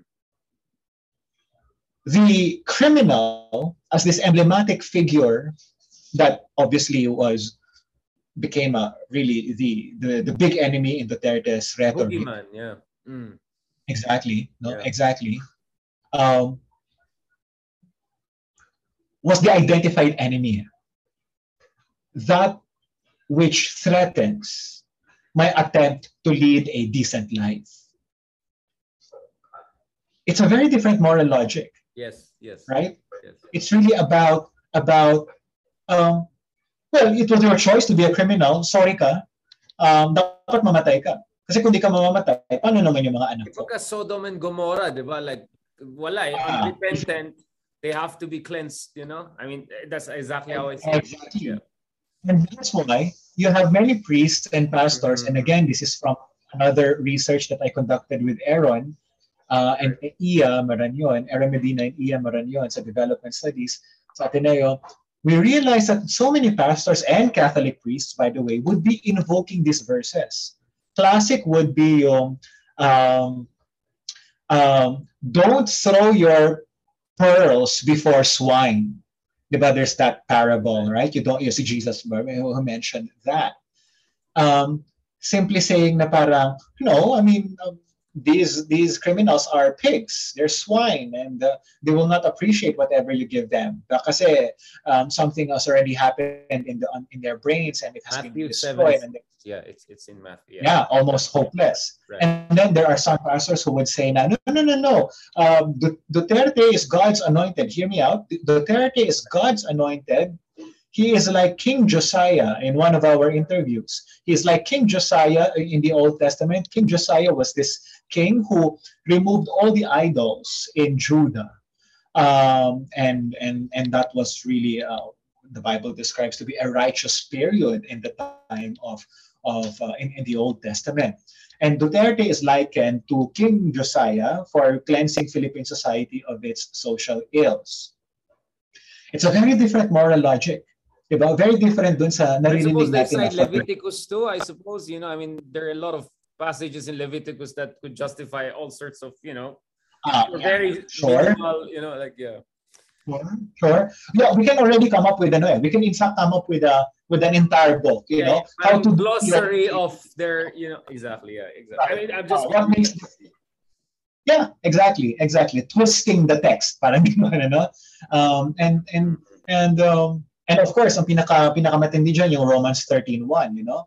God has granted the government with the authority, right, of the sword, and so therefore we must obey uh, those in authority. This is so common, especially among fundamentalists, evangelicals, Protestants. Uh, so if Duterte is president, it's only because God placed him there to be our president. So let's not complain. Let's just obey. Uh, and this is the kind of theological thinking that you find uh, among many Filipinos, you know. Um, uh, and then marry that with the idea na parang, well, we're leading decent lives. These people were given a chance. Sorry, um, if they don't man up, then then they then they suffer the consequences. He who lives by the sword dies by the sword, and all the moral logic um, that that we find there, precisely because because people are, there are people who are trying to lead decent lives. So magkaiba talaga yon. So every time. Therefore, every time that you have bishops who say human rights, uh, human dignity, rule of law, that just goes over and above people's heads. Ano natin yung human rights if my children will be killed, would be killed at night as they're walking back home. Diba? And, and no less than the president himself echoes exactly that moral logic. Richard, Mark, diba? Na parang, don't touch my children, I will kill you. You can actually use the Bible to support that. Yeah. And that and the Bible has indeed been used to justify that. Yeah, I mean there were a lot there's a lot of violence you can say against other communities there in some of the you know old old testament etc but before I, go to the next question because this is where i think political science can be also helpful because one uh, issue that that doesn't address is but how do you know someone is really a criminal so that brings you to the issue of due process and then by extension lack of confidence in due process and then by extension what we call penal populism, right? Nicole has written on that. I have done some work on that.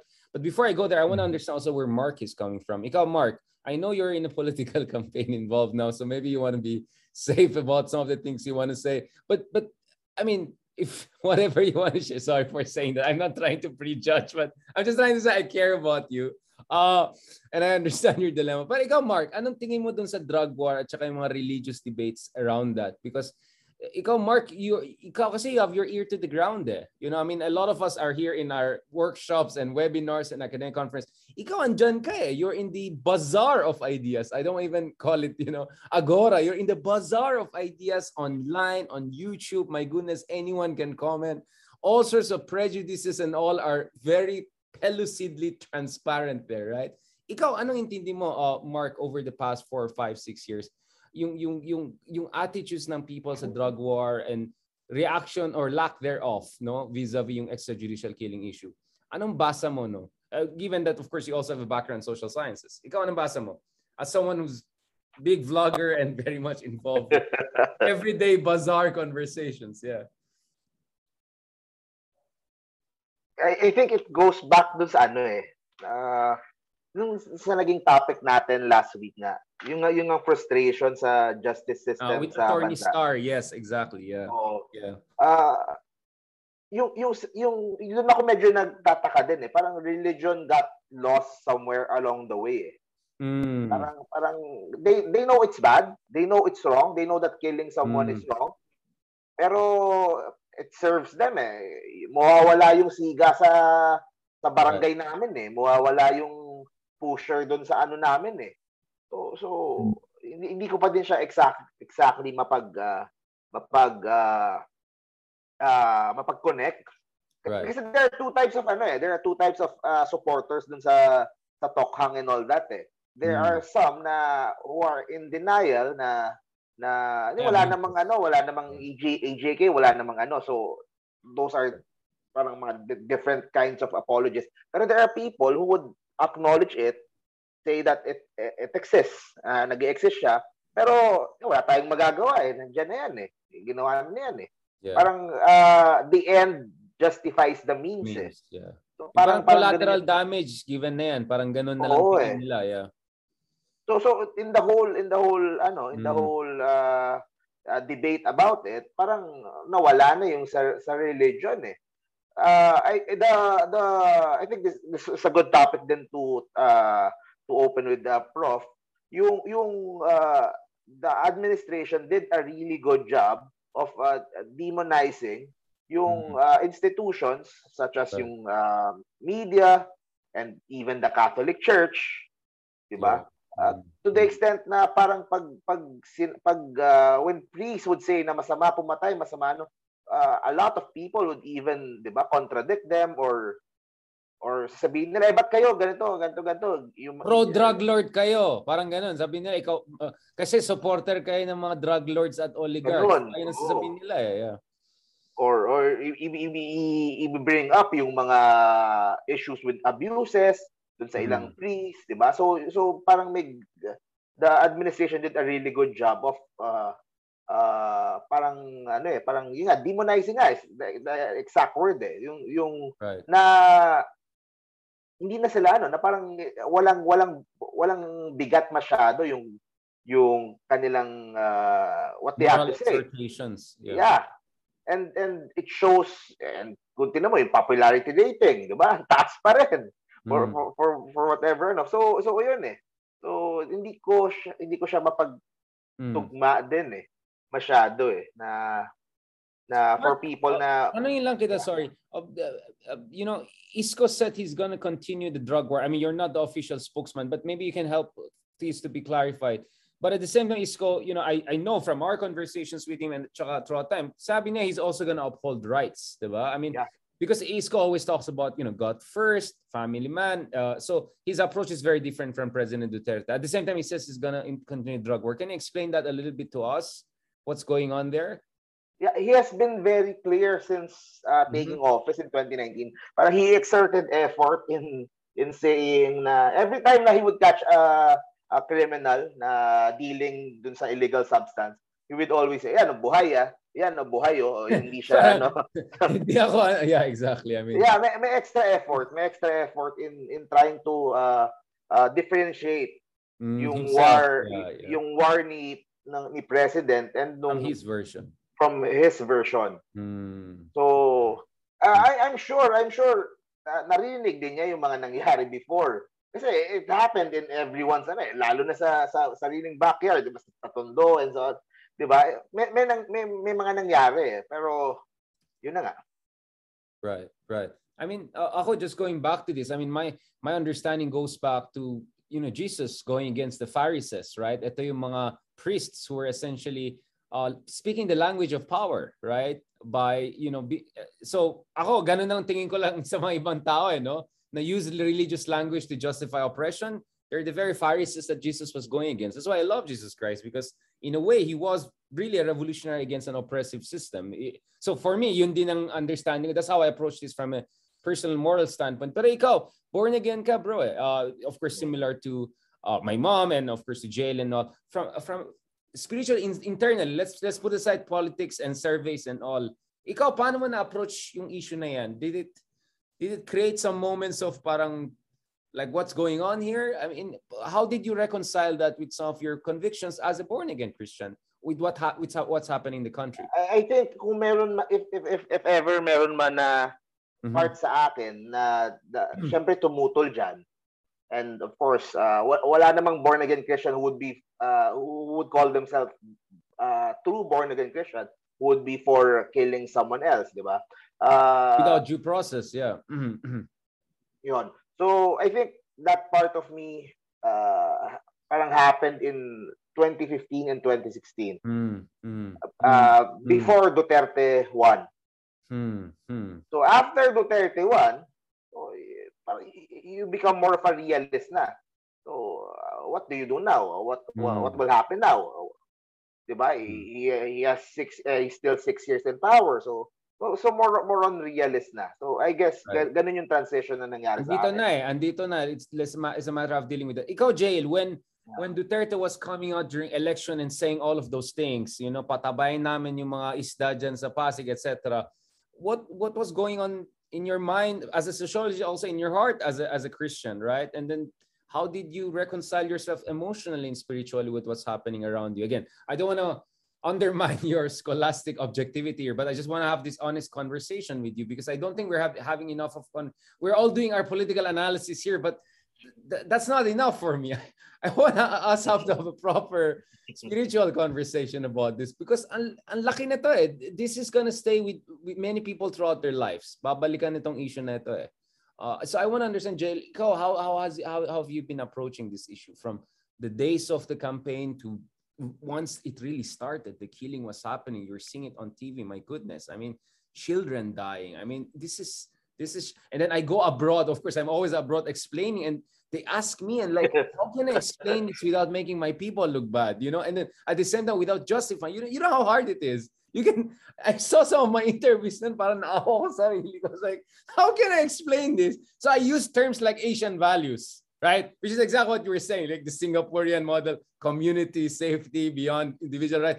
But of course, I didn't agree with it, but I just had to use it as a framework that the international audience could appreciate, right? You, you know what I'm saying? But but so for me, it, it really traumatic. As in, grave. I mean, uh, the past five years have been great. Forget about the trolling. I mean, just just the moral dilemmas and questions that that rose were, were really really really challenging for me. Ikaw, Jayeel, can you tell us a little bit about your your your take on these issues and what you have been going through over the past five six years I guess I was a naive observer uh-huh. 2015 uh-huh. I will I will not deny that I thought that Duterte would lose mm. um, uh, because it was his message was too brutal And then when he won, this is too crazy. That. Si Leloy din, yeah. medyo dismissive din siya kay Duterte. yeah. when, he, when, when he won, right. again, the naive me thought that, oh, maybe it was all rhetoric. It was just to win the day. Diba? Parang jet ski, that kind of thing. Right? Um, until, until the first murders, mm. you know, started appearing in the headlines. And then the numbers just keep piling up. That was, and then, and then, and then uh, it had the popular support of the public. That's a great that's a that's an important question that every sociologist needs to answer. Mm. I'm, I'm, sure political analysts have attempted to explain that very well um, some of them in a very clear and you know penal populism as you have rightly mentioned for example is one. But ako kasi um, sociology of religion so i see okay where where do values come in? Right. No where do values come in? Right right. Um, i was when i embarked on a re, on, a, on an interviews in 2017. So that was a year, 2017, 2018, a year or two after the um, the start of the war on drugs. Um, I was just interested in how religious groups in Payatas were responding. I, at the back of my mind, I was expecting that churches would be doing something to take care of the victims, the left behind families. Mm. But in the course of our interviews, hmm. Richard, Mark, Erron and I realized now, wait a minute, why is it that these pastors are so supportive? or if not supportive, they'd rather just keep quiet about this. Why? That was when we realized. It, I mean, huh? let's just be honest. It, those days were scary, right? I mean, just a motorbike passing, I, I would have a knee jerk reaction, to be honest. I, I don't know what you were going through, but nakakatakot yung first years of Duterte. I mean, just ah, no. totally honest. Hey, oh, ang interesting kasi dun sa, dun sa mga interviews namin is like, yun nga, ginamit yung mga Bible verses to say na parang, oh, these are, uh, these are sinners and they have therefore, they therefore have to face the, yeah. uh, the consequences of their sin. Yeah. In our research we discovered two uh, nuances, said one nuance, one strand of thinking, right. uh, and this was the majority thinking, was that um, drug addicts are sinners, and so therefore they have to face the consequences of their sin. And so they would talk about, oh, yung church namin, ninakawan kami ng mga drug addict. Ah, yung ano, dito sa community namin, may mga pinatay mga drug addict. So laging ganun, you know, the, the crime, the sin, the moral panic, you know, right. over, uh, over, over drug users, right?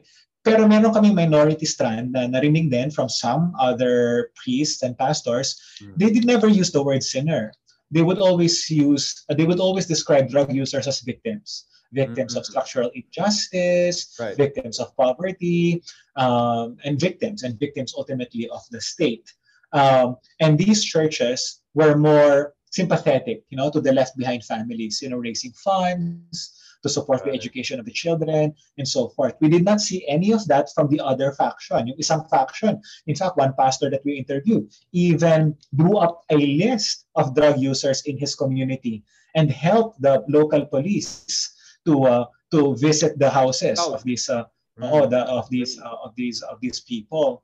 So so doon pa lang eh may makakita ka na, na parang okay, the support for the war on drugs is not only political or it's not only about security. Sure, there there it's about security, it's about politics, it's about safety, but there's also that moral dimension. Right. That was when I think I had this this uh this this this conviction that I could not just be a sociologist documenting these things. Right. That was when I discovered the power of public theology, right. engaging the faith community, right. even though I'm wearing the hat of a sociologist. I wasn't really doing that before. So implicitly I was, but it was only in the past six years that I became really, I took this to heart. Yeah. And that's why I. yeah Oh yeah, ibang level talaga. Like like yung recent piece ko, yung recent Rappler piece ko, I, it was directed to the Christians voting for Bongbong Marcos. Deliberately, eh, I was show, showing na Wait a minute. okay, let's let's talk about that. Can you tell us about that? Because this is a big issue, di ba, Mark? Uh, pag-usapan natin ang mga Marcoses, right? The man of the hour of, of the weeks and the months probably to come, right? Kamusta? Okay, so how are we from a sociological and, and religious sociological standpoint, religious discourse standpoint, no? uh, how are we going to approach this issue of the Marcos? And of course, this is close to my heart because my region, the North, Baguio, Ilocos, this is where we have very interesting conversations about Marcos. At etong Christmas, tignan natin sa Baguio, anong magiging debate dyan. Because, eh? you know, it's a very divi- divisive issue, actually. Uh, particularly Bongbong Marcos himself, not even Marcos as much. It's the son. It's like, is he even as good as his dad? But anyways, let's not go. Can we go back to this issue of the Marcoses and and and and and, and the religious discourse, the discursive dynamics, and also the the moral questions and debates there? Forgiveness, the theology of forgiveness, a misplaced theology of forgiveness, right? Forgiveness and moving on. Obviously, we hear that from the pastors and the priests, right? the pastors, certainly. But obviously, we hear that also from Marcos himself or the, the Marcoses, right? Na, let's move on, no? Um, dapat hindi tayo nagkakaroon ng galit sa bawat isa. These are really very powerful rhetoric statements, ha? Na parang any Filipino would fall for that. Oo nga naman, dapat magpatawad tayo, di ba? Kaya nga tayo nanonood na maalaala mo kaya eh, kasi naiiyak tayo sa mga papatawad. So yung, yung pobre na drug addict, patayin, walang forgiveness, pero yung nagnakaw ng billions, forgive natin yan. Parang, I'm just trying to understand, eh, you know? Yeah, I'm just honest because I do that. I throw it back at them. Very Socratic. It's like, wait lang, di ba, yun ba ang sinasabi mo dyan? Parang gano'n. Yeah, just to be brutally honest.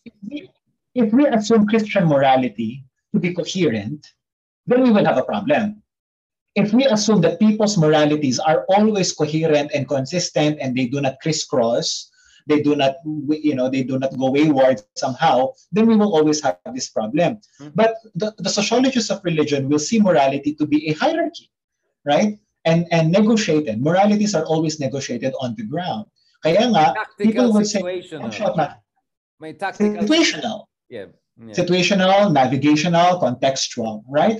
Kaya nga marami namang, people would say that cheating is a crime or cheating is wrong, pero they would be the first to bribe, right? In order to get their license, driver's license, Or right? nakatatlong uh, Pfizer na siya. I mean, yung mga, my goodness, like, people like bragging about their vaccines and all online. I mean, it's the most oh. insensitive thing I've ever oh. seen. I mean, I never oh. posted anything about vaccine or anything like that. I mean, anyways, let's go back. Doon mo makita yung feudalistic mindset talaga. Feudal talaga eh. But anyways, going back yeah. to what you were saying, yeah. On the Marcos. Mm. Also, for certain sins are pardonable and other sins are not. Right? Yeah. Right? Pag nagnakaw, parang okay lang. Pero kapag rape, hindi. Kapag uh, murder, generally hindi. Pero kung ang pinatay naman ay criminal, pwede. Right? Um, kung may mga namatay sa Tacloban, ito yung hierarchies of misery, di ba, ni Nicole Corato, right? Um, pwede tayong maawa doon sa mga sa mga pinatay sa eh, mga namatay sa Yolanda, pero hindi tayo maaawa doon sa mga pinatay ng war on drugs, ng Tokhang. Right? So certain lives uh, deserve our our uh, our agony, no? uh, our lamentation. Certain certain lives, certain deaths deserve our celebration. Conditional um, sympathy or conditional compassion, right? In that sense, yeah. Uh, conditional compassion, you might put it that way, or hierarchical talaga, na parang certain lives are this are disposable, right? And so and so so the, the, the job, I think, a very um a a good public theology mm. must recognize that there are these hierarchies of acceptable deaths right. or acceptable sins. Mm-hmm. So kung ang framing lang natin ay huwag kang papatay, period, it would go over and above people's heads. Mm. Right? Right? Pero kung ang framing mo would be um, yung mga napabayaang pamilya, yung mga pagiging um, biktima ng ng ng drug lords, you, you change the conversation altogether eh, away from the from the drug user to the structures that that mm-hmm. that are out there. Pero mahirap kasi yun eh. Kaya nga sa penal populism, di ba, very simplistic solutions, kill the criminal. Right? And that mm-hmm. appeals to a lot of people. Right, and that right. appeals to the moral sensibilities of people na certain deaths nga mm. are acceptable. So oh. kapag ganun, ang, ang understanding natin of how morality plays on the ground, then then then it's not so much the problem is not so much with the inconsistency, but why certain lives are why certain deaths are acceptable and others are not.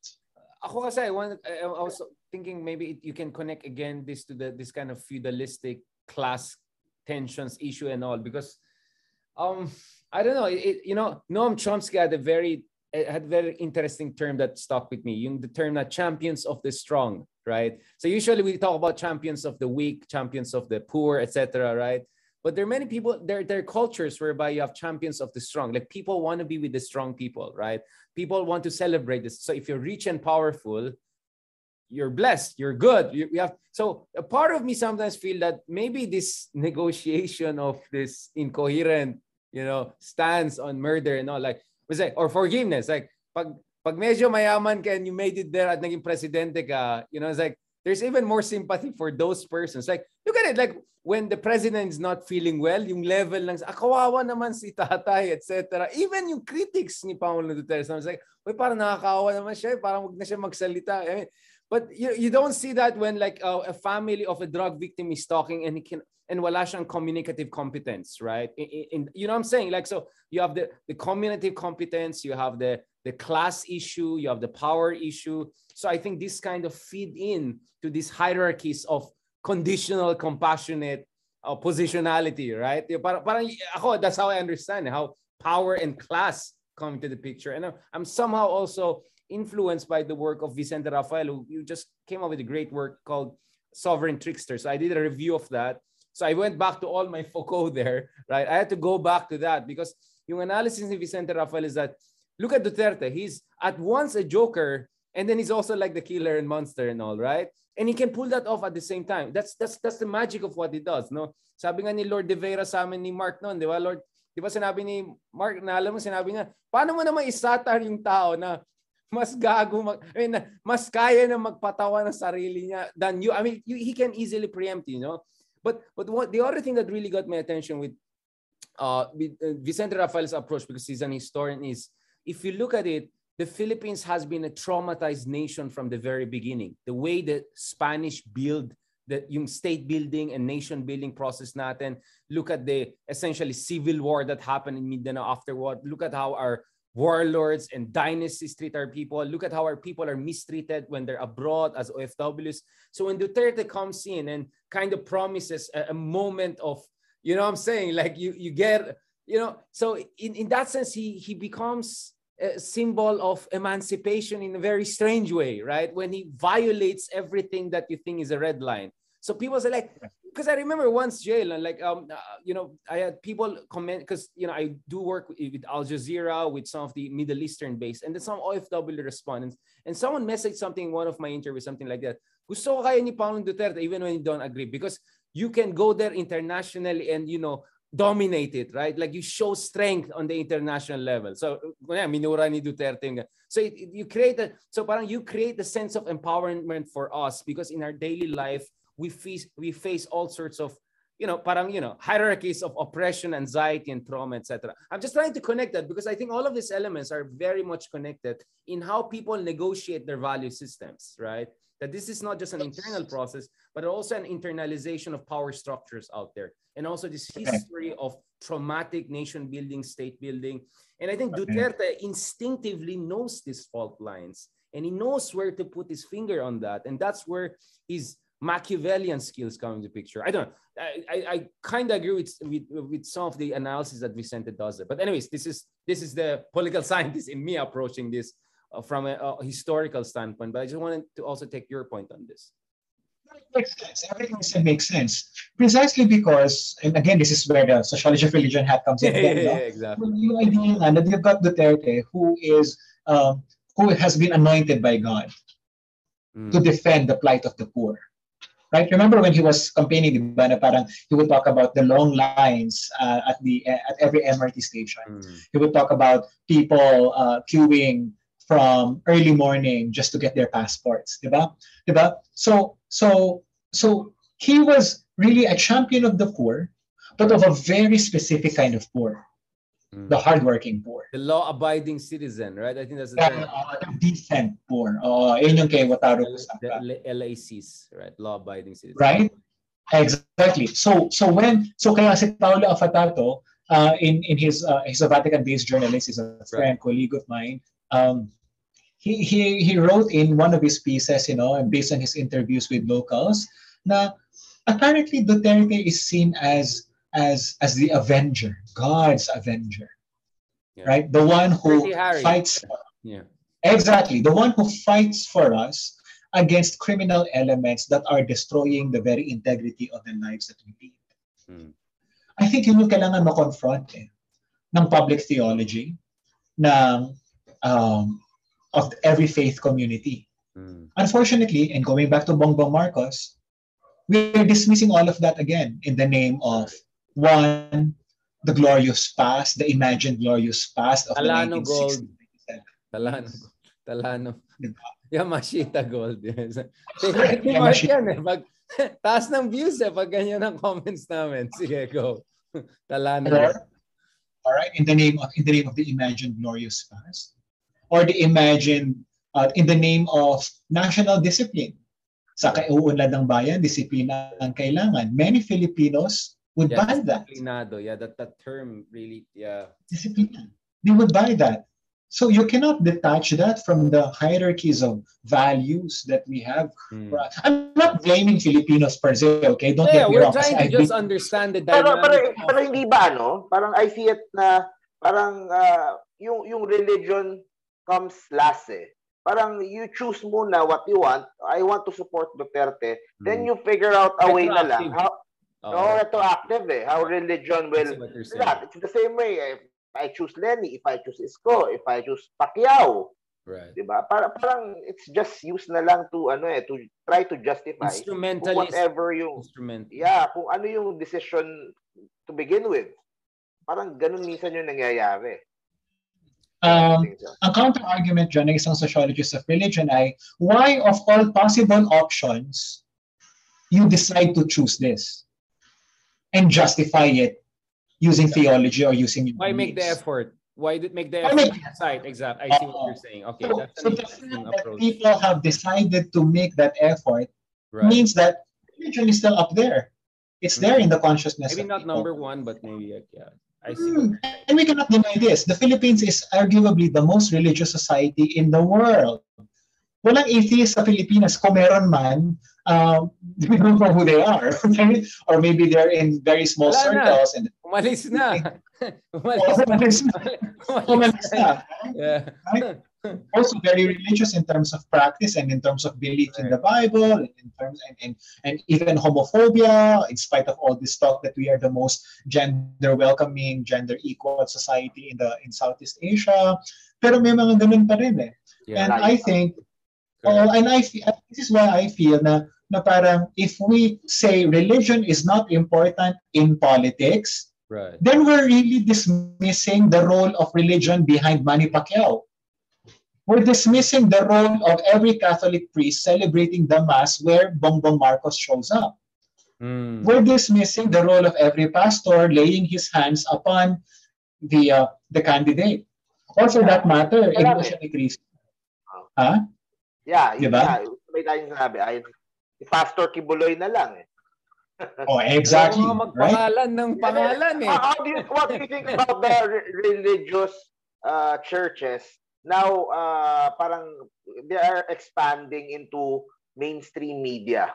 Mm. some of the biggest uh, new na mainstream media outlets now are owned by the big churches in the Philippines like mm. UNTV, SMNI, uh, Net25. Mm-hmm, mm-hmm, mm-hmm. It's part, uh, it's part of an um, in my uh, other writings, um, I describe this as part of their um, parang, um, uh, performance, you know, performance, right? Um, you don't want to be called a religion of the poor. Iglesia ni Cristo became began as a religion of the poor in 1914 among the working class of, uh, of, of Manila, right? But in the course of the 20th century, mm-hmm. it amassed so much wealth. That's why it was able to build all these neo-Gothic churches around the country and around the world, creating, you know, Sports organizing humanitarian work, diba? and even even uh, and even um, um, coming up with with this uh, television programs and television stations. What do they all mean? right? It's a demonstration that they have arrived. no? Whether it's uh, Sonshine, right? A very awkward name, or or or uh, or INC TV, right. or uh, or uh, Eagle Broadcasting, or UNTV. Um, it's very. It's not only because they want to proselytize. Now that's the standard interpretation. They're using this to convert people, right? But it's also a demonstration of their power. Personally, ako ah, personally, I like watching UNTV and all these programs kasi they give me a very different um, um, uh, worldview, Weltanschauung, you know, in German, right? Right? A very different worldview, yeah, yeah. right? That gives me an understanding. Right. Ah, okay, maybe this is exactly how the members of Quiboloy think. Right? Right, right. Kaya, right, right, kaya right. Uh, so pag hindi ko yun naintindihan, I would simply be judging them and right. simply saying, they're brainwashed, therefore bobo. Therefore, they don't think for themselves and so mm-hmm. forth. So anyway, that was a very long answer to your question, Mark. But that's important. That's part and parcel of their influence building, not just locally but but internationally.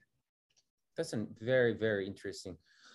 Okay, going back again dito sa let's go to the issue of populism because uh, one of the things that I've noticed is that a lot of these new populists, no, whether it's Bolsonaro, whether it's Donald Trump, whether it's Orban, right? uh, and then of course Erdogan on the other side, etc. All of them appeal to religion in one way or another, uh, to notions yes. of the patriarch, the notion of tradition, the notion of homogeneity. Uh, Duterte, uh, it's interesting because he kind of is very close also to a lot of these evangelist groups, right? Uh, and even when he makes seemingly atheistic or anti-Christian statements, he actually tries to put a caveat and say it's because the true Christianity is not this and this and that. You know what I'm saying? So, so he's actually he, he circuitously makes an argument that he's actually the more faithful guy, right?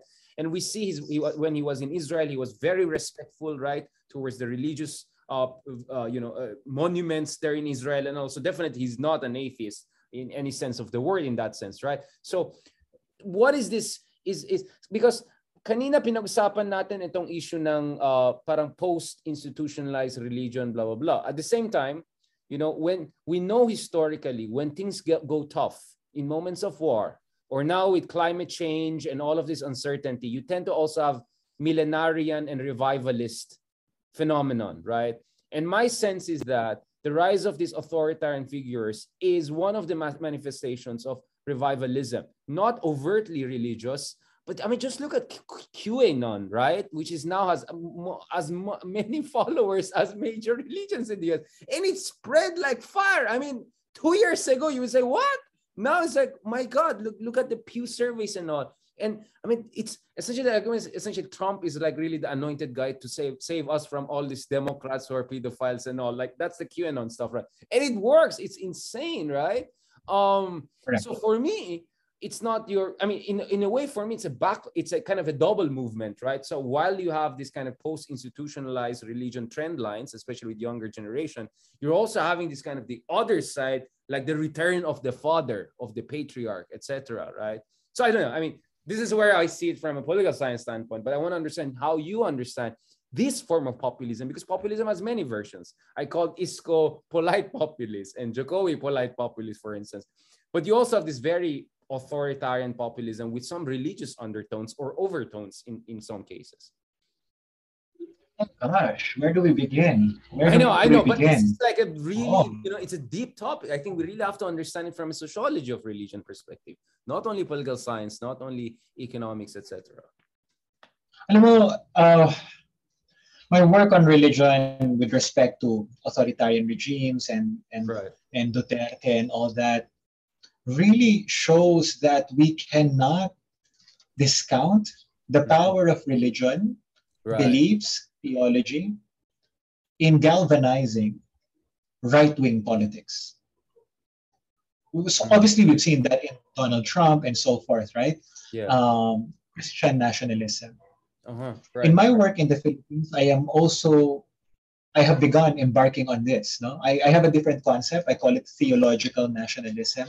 But it's, but the whole idea is that the moment you treat the Philippines to be a Christian nation, di ba, Mark Richard, we always hear that.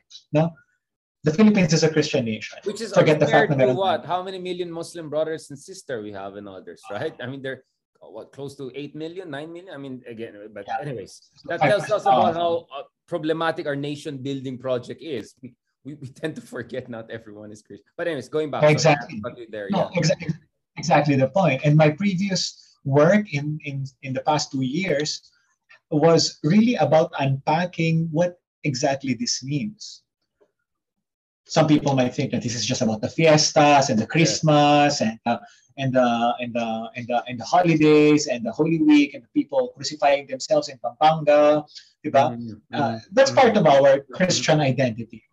Sure, sure. But I think it's also I think it also feeds into mm-hmm. this whole idea that because we are a Christian nation, we cannot allow evil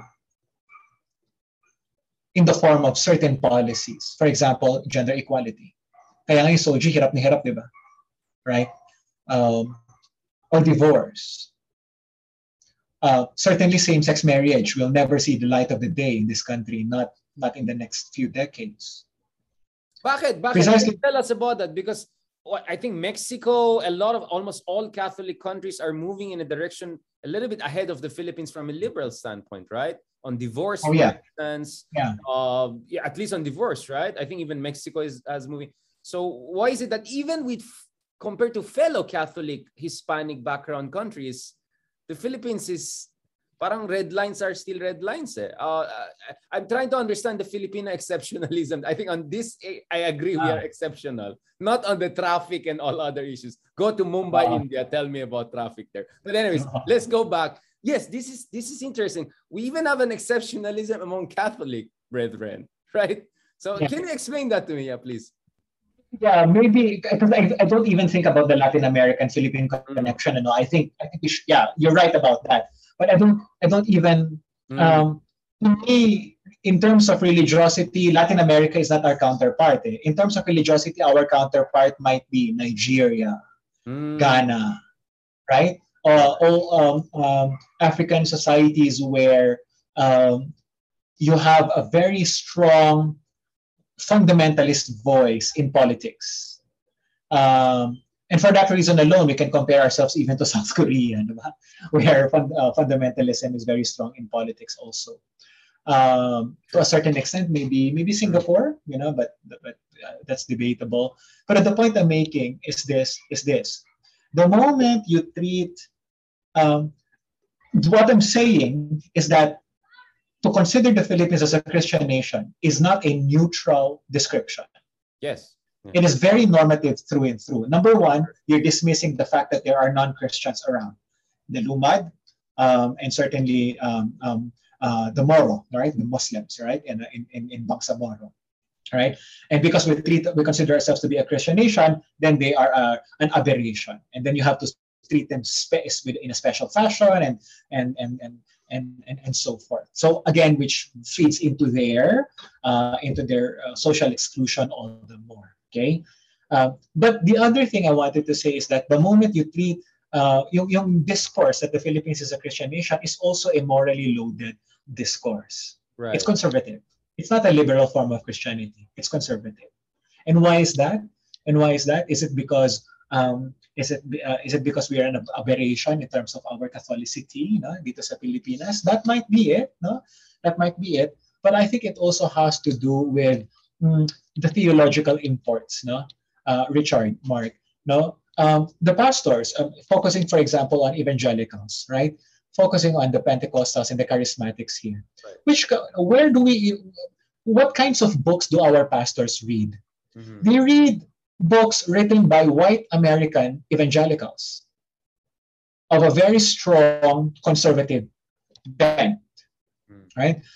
Um, um, uh, without any consciousness of critical race theory, without any consciousness of gender inequality or class injustices and so forth. Bakit? Kasi the most important thing is that uh, we convert one another, uh, we convert people, we bring them to Jesus Christ, make uh, uh, we ask people to confess that Jesus is our Lord and Savior. I will not refute the validity of that theological claim, but I will refute the, I will question the um, the political blindness, right? Yeah. Um, that pervades these theological discourses that we directly import uh, from uh, from from North American counterparts. We can really make this trace this, you know, the, the global connections. We can really do a transnational network analysis of right. these churches and the so It's not a West versus East because sorry uh, to cut you that because in feminism, for instance, there's a lot of debate. Oh, this is like white women feminism doesn't apply in our country. Uh, you get what I'm saying? Because I get to I see a lot of that discussion when we discuss about women rights and feminism. And you know, I mean, as someone who you know dated women from Western background and feminist background, like, and then I share some of the thoughts with women in other contexts, in developing contexts, like they give you a laughter. It's like, oh, that's like white people's feminine. Yeah. You know what I'm saying? Like, because so, but I think what's being forgotten is these transnational networks, right? these flows and ebbs and, and of these ideas that it's really hard to draw the line like developing versus developed west north south etc right oh, yeah Oo, oo, oo. In fact, baka nga hindi useful yan eh. Hindi useful yan eh. Kasi, oh. I, I do have theologian not friends who sell feminism per se. I'm not. I'm. I'm. I'm, I'm gonna get bashed. So I'm just saying.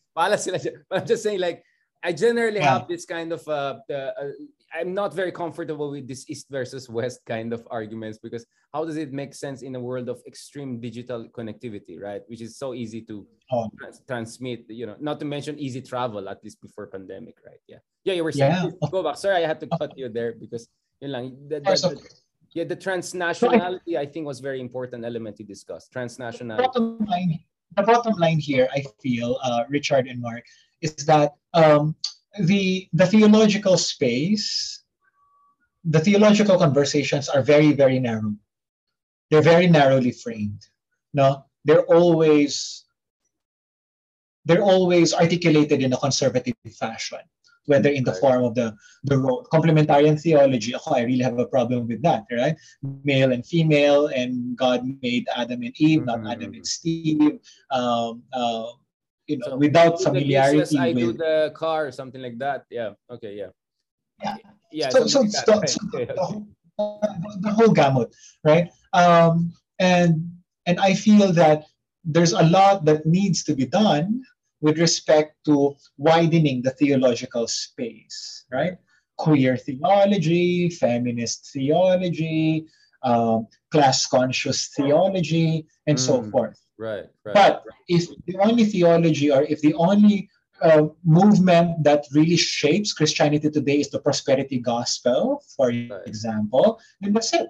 You will not have any struck sense of social justice right? Unless you're exposed to the small communities of progressive Christians, whether Catholic or otherwise. Oh, J- uh, Mark, do you have a question there? Alam ko, Mark, pagod na pagod ka na. I, I see your effort. You are my hero, Mark. You are my hero. Oh, uh, Jayeel, can you tell us a little bit more about this liberal Christianity you have been mentioning? Because liberal Islam is something I've been studying uh, for quite some time. It's a big topic now, especially with the rise of fundamentalism and all of this Talibanization. And also, liberal Islam is a big topic. We know about Reform Judaism, right? Uh, the non-Orthodox branches. But liberal Christianity, I'll be honest, it's it, I, it's not something I keep on hearing or reading about, right? Because Christianity is supposed is supposed to be essentially the precursor of Renaissance and and liberalism and all right? I mean that's that's the implication right? That christian civilization created modern democracy etc that uh, you know what i'm saying? Like so so when i hear the word liberal christianity right uh, can you can you tell us more about that? Who are the figures behind it what are the key tenets of that how powerful is this movement is this something for the new generation like the new generation ah. can more relate to a little bit about that yeah oh, oh, oh. um okay. You can evangelize uh, now if you want in that sense. Yeah. Yeah, without, without really simplifying everything. No, but okay, we've got this conservative Christianity, and we know conservative Christianity to be a very literalist, uh, literalist. Right. To always have a literalist reading of the Bible, um, and and um, and which translates into um, the way Christians understand sex, gender, mm-hmm. um, uh, politics, family life, and social order. No, essentially with uh, very hegemonic, patriarchal, masculine, um, and and even right wing. You know, you can argue it that way. But liberal Christianity really it goes all the way back to what 19th century even earlier um, um, as a result of um, advancements in historical criticism reading the bible not as a word of god Certainly in Germany, you know, this really emerged at the, in, right, right. in that country, theological circles in, in Germany back in the 19th century or earlier.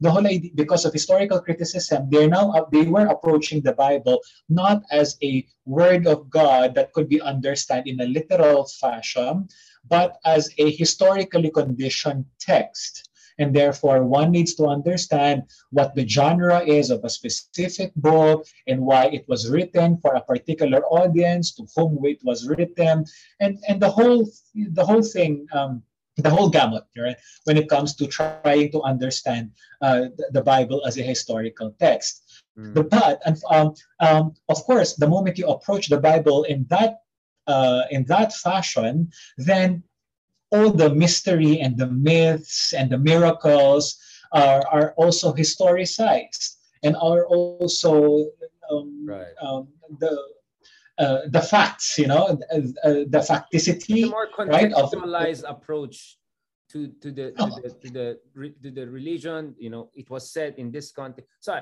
so like okay. Aslan and Karen Armstrong's, you know, this kind of popular writers writing about Christianity, can yes. identify them as liberal Christians in that sense? Like this is what Jesus meant because this was the political context in Judea in that time, etc.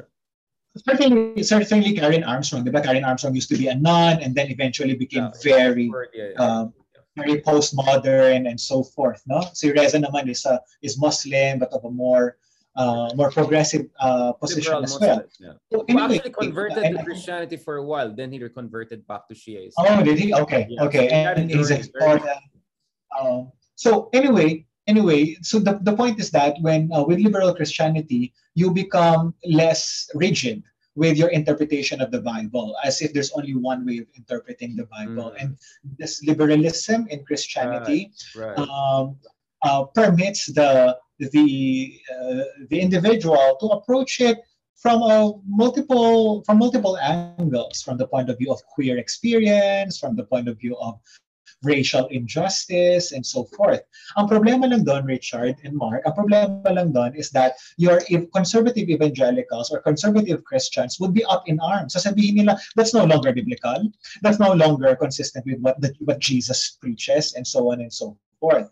Pero uh, the counter, the counter, uh, the response of the of the of the liberal viewpoint is that um, even the Jesus that we might subscribe to today is really a construct that was not there if you consider if you read um, Matthew, Mark, Luke, John, right, um, and so forth. And we know naman that you know that that um, I know that many people out there will consider me heretical for saying this.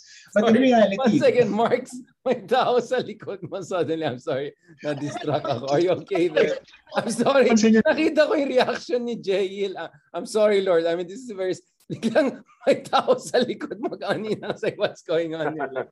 Anyway, my roommate. Oh, maano ka eh, Cesar oh. Montano ka. I mean, anyways, going back. sorry, Lord. Sorry. Lord. Um, going back to that because this is okay. I, I see because I, I mean I'm looking at also like William James varieties of religious experience, really a form of liberalization of religious discourse, etc. I don't know. I mean, I'm just looking at that because. Uh, yeah, so William James is a, a psychologist, you know, from right. the 19th century, 20th yeah, century. Harvard, no? yeah, so, yeah. so parang what he did, what he did was really he just documented different religious experiences right, exactly, and approaches. Yeah. Right. Now there's um, no different one version of spirituality per se. There's no one correct way, but essentially there are thousands of ways to get to Jerusalem, etc. That's that's the message he was sending. But yeah, but going back, again, sorry, right. into that, no, right. So even liberal Christianity can be taken uh, in that direction as well.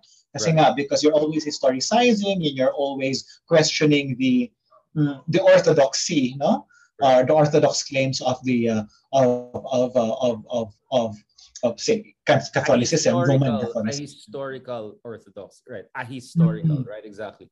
Don't completely taken out of its historical. I mean, one exactly. thing, like for instance, with works of Karen Armstrong, is that she keeps on uh, emphasizing that back in the days, this was all oral tradition right? Most people were not literate back in the day. So it was really about the prophetic tradition, the lyricism, the poetry, the cadence, right? That is what captured people's imagination. Not that people will sit down and analyze line by line and then, you know, eh, that Talmudic approach. The Talmudic approach was really within a very specific right uh, yeah. class of people in the Jew- Jewish tradition. But yes. majority of religious conversion was done with this prophetic moments, right? You go in the middle of a you know agora and make this speech, etc. So it was not really that textual, and, and that's what we tend to forget in from a much more orthodox point of view. I don't know. Is that a liberal Christianity understanding uh, approach? Would you say if if if I make that? Oh, yeah. Yeah. Uh, yeah.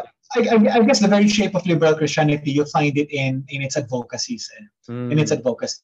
So it's less rigid when it comes to, or it's definitely not rigid at all when it comes to um, um, uh, divorce and and family life and mm-hmm. social order.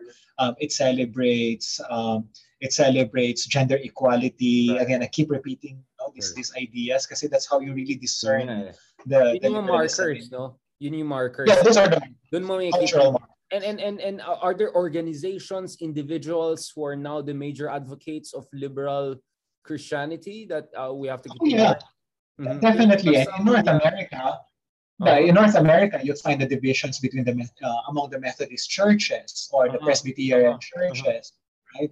Um, so there, um, at one point, uh, certain denominations, um, uh, Episcopalian, um, the Episcopalian Church in the U.S uh, is very progressive. Um, mm. About a decade or so ago, they appoint they uh, they ordained an openly gay bishop, for example, in a mm. in a clear um, um, affront, you know, to the to the norms of conservative Christians there, and then that led, I think, to the to the division within the within the within the denomination. Mm-hmm. Uh, but that's of course classic Protestantism. Every time you yes. don't agree with the other person, right, you create exactly. your own what about Pope Francis? Some of the statements he has made that seem to be far more progressive than the more traditional uh, uh Vatican positions. Yeah. Oh, oh, oh, of course, um, I know there back, back and forth, but but anyways, at least there were moments of you know pushing a little bit the boundaries of discussion, right? Like who am I to judge if let's say you're homosexual? Yung mga moments na yan, right? I mean, there were they created a lot of debate among more conservative Catholics. That's what I'm yes. absolutely sure about. I heard a lot of them, you know, hand wringing. Yeah.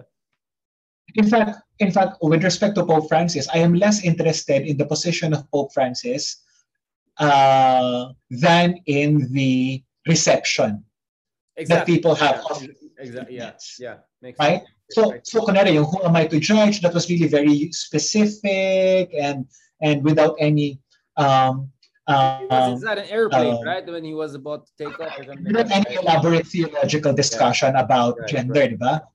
Of course, later on, Pope Francis makes states that okay, I am a man of the church, and therefore I have to stand by the teachings of the yeah, church, yeah, and so forth, right? But but but but of course, that's to be expected because he is the Pope, right? But I am not interested in that. I am more interested in how people received it, They even came up with shirts. Right. Dito sa Pilipinas, meron tayong mga shirt na who am I to judge, o mga ganyan, right? Um, using using the quotes of the man um, uh, to be to be their own source of spiritual inspiration. And this, I think, is the beauty of religion, right? Uh, what is meant to be conservative becomes liberal when it's received by other people or the other way around. No? Um, um, Kaya, again, going back to my earlier point, no, I really feel that studying religion at this point in time in the Philippines, right. with respect to young people, with respect to generational change, with respect to politics, this is an exciting time to do all of that because we see that there are cracks now. Cracks are beginning to, to, to show. Uh, and, and, and it would be nice to keep documenting them and, right. and, and see which moment leads to what. Mark, do you have a question before we go towards the end of this almost two hours discussion now? Uh, Mark, do you have a question? Okay ka ba dyan? Sorry, Mark, kanina may, may dumaan lang sa likod mo. It's like, I'm trying to control myself. It's like, naku, baka ano mangyayari dyan bigla. Hi ka, hi ka, Louie. Kamusta? Pasensya na, bro. Nag, nag, nabigla lang ako eh. Nabigla lang ako eh. Sorry. My fellow Pati vlogger. si Jayeel din kasi nag-react eh.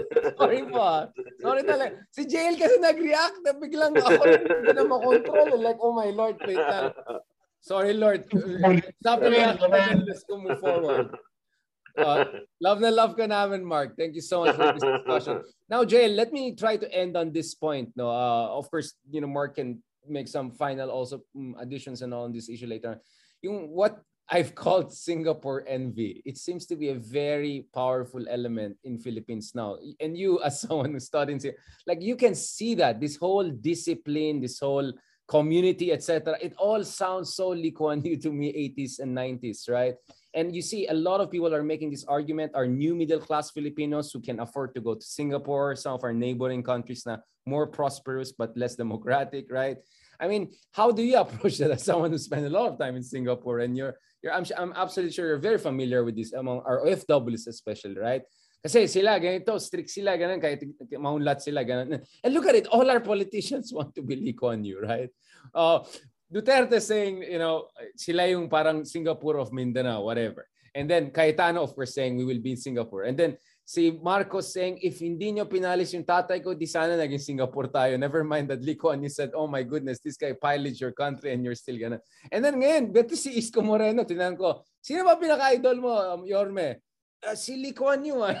Talaga, I was expecting him to say, I don't know, Roosevelt or Abraham Lincoln, etc., which he said later. So it's like everyone is saying like Lee Kuan Yew in Singapore and all. And and uh, one of the guys who really made me pay attention to this is Slavoj Žižek, right? He said like in hundreds from years from now, if they're gonna make a statue to a person, it will be Singapore's Lee Kuan Yew because he's the one who proved that you can have close politics but open capitalism and kind of make it work, right? and he influenced Deng Xiaoping, China, a lot of countries who are copying Singapore. United Arab Emirates essentially started and replicated Singapore in, in the Persian Gulf region, right? Anyways, let's go back to this because I think there's a this is where there's a morality, there's a politics aspect, there's the envy aspect, there's the class aspect, and I just want to take your your your stance not only as a sociologist but someone who spent a lot of time in Singapore. Okay, let me answer that first as a human being, as a person who's yeah, lived in Yeah, yeah. I'm a Filipino who lived in Singapore for seven years and can really understand. Mm, I think you know I'd, I'd, like to think that I can understand the Filipino sensibility in Singapore. Um, I can sympathize. I do not agree, but I can sympathize. Yeah, of course. Bakit? Kasi the moment that you land at Changi Airport, you readily see the difference. Eh? And then you drive out about the trees and the well manicured roads and, and the environment. Everything is perfect. No? Everything that we are not, Singapore is. Mm. And so mapapaisip ang isang Pilipino, sasabihin niya, ano nangyari sa bansa natin? Yeah. Right? So I can sympathize. Eh. I think whenever Filipinos aspire to becoming like Singapore or Doha or Dubai or or or um, um, uh, whatever. right? Asiano din sila, di ba? I mean, it's easier to relate to Singapore na katabi natin than let's say Arabs, right? For instance, who have oil ah, and all of that. Wala namang oil ang Singapore eh. I mean, that's the thing eh. Singapore doesn't even that's have true. resources, right? And, and, and, it was a backwater back in the in the 1960s, 1970s, no? But anyway, economic backwater. So the, that's, the that. that's actually not true. There were the Gibraltar of Asia, a major British port, but that's the Yew propaganda. We used to be mosquito infested, and then I made it first world. But never mind the pro. Exactly. But anyways, going back to that, I'm just saying why Singapore envy. I didn't call it rich envy or Emirati envy, right? Now you go to the Middle East, yes, some countries are envious of Emirates because they're the same region and all. Like they were like camel riders 50 years ago. Now they have one city every day or something like that. But anyways, let's go back to Singapore envy. I want to hear from you. Yeah. So so I can sympathize for the simple reason na, na I think I think um, Filipinos are simply disappointed. No? So from an emotional perspective, from an emotional point of view, I can understand. And I can also understand why many Filipinos who decide to become permanent residents or even Singaporean citizens, I can understand why and I have no judgments. You know, I tried talking to them and you know using the nationalistic card or the patriotism card. No, uh, wala eh, wala eh. Oo, wala. I mean, of course, sasabihin nila Pilipino pa rin naman kami, pero pero minahal namin ang bansa, pero minahal pa kami ng bansa. Di ba? So pag ganun na yung statement, parang, parang how do you contest that, right? I mean, Unrequited love. Exactly, exactly. No, unrequited love. So I can sympathize. I do not agree, but I can sympathize you know. Um, pero uh, if if we are critical about this, uh, Richard and Mark, I think I think it also reeks of authoritarian nostalgia. It does, no? It really does. Um, um, aanhin naman natin ang press freedom, which Singapore doesn't have, kung wala naman tayong kakainin sa lamesa. Ang mga Pilipino, masyado tayong democratic. I mean, whatever that means, but it's a kind of rhetoric that you hear, di ba? No? Masyado tayong ma-complain, no? masyado tayong nagwewelga. Uh, sa Singapore, bawal yon Right? Ah, sa Singapore nga, bubble gum nga lang eh. Exaggerated yun. Bubble gum nga lang, bawal, bawal, bawal nguyain. Actually, pwede. Bawal lang magbenta. Pero anyway, it's exaggerated in that sense just to show na, ah, sa Singapore may willpower, may political will ang, yeah. ang, ang government. Sa Pilipinas, wala. Will. Yeah, exactly. The cult of political will, which is essentially, right, you know, unravel all of that, unpack all of that, and then what do you have? It's authoritarian nostalgia. So people like Ping Lacson, from Ping Lacson to Bongbong Marcos, right? They can appeal to that and say na we can be a glorious country. Make the Philippines great again, right? Assuming that we were great, you know, in the time of uh, in the time of uh, Ferdinand Marcos.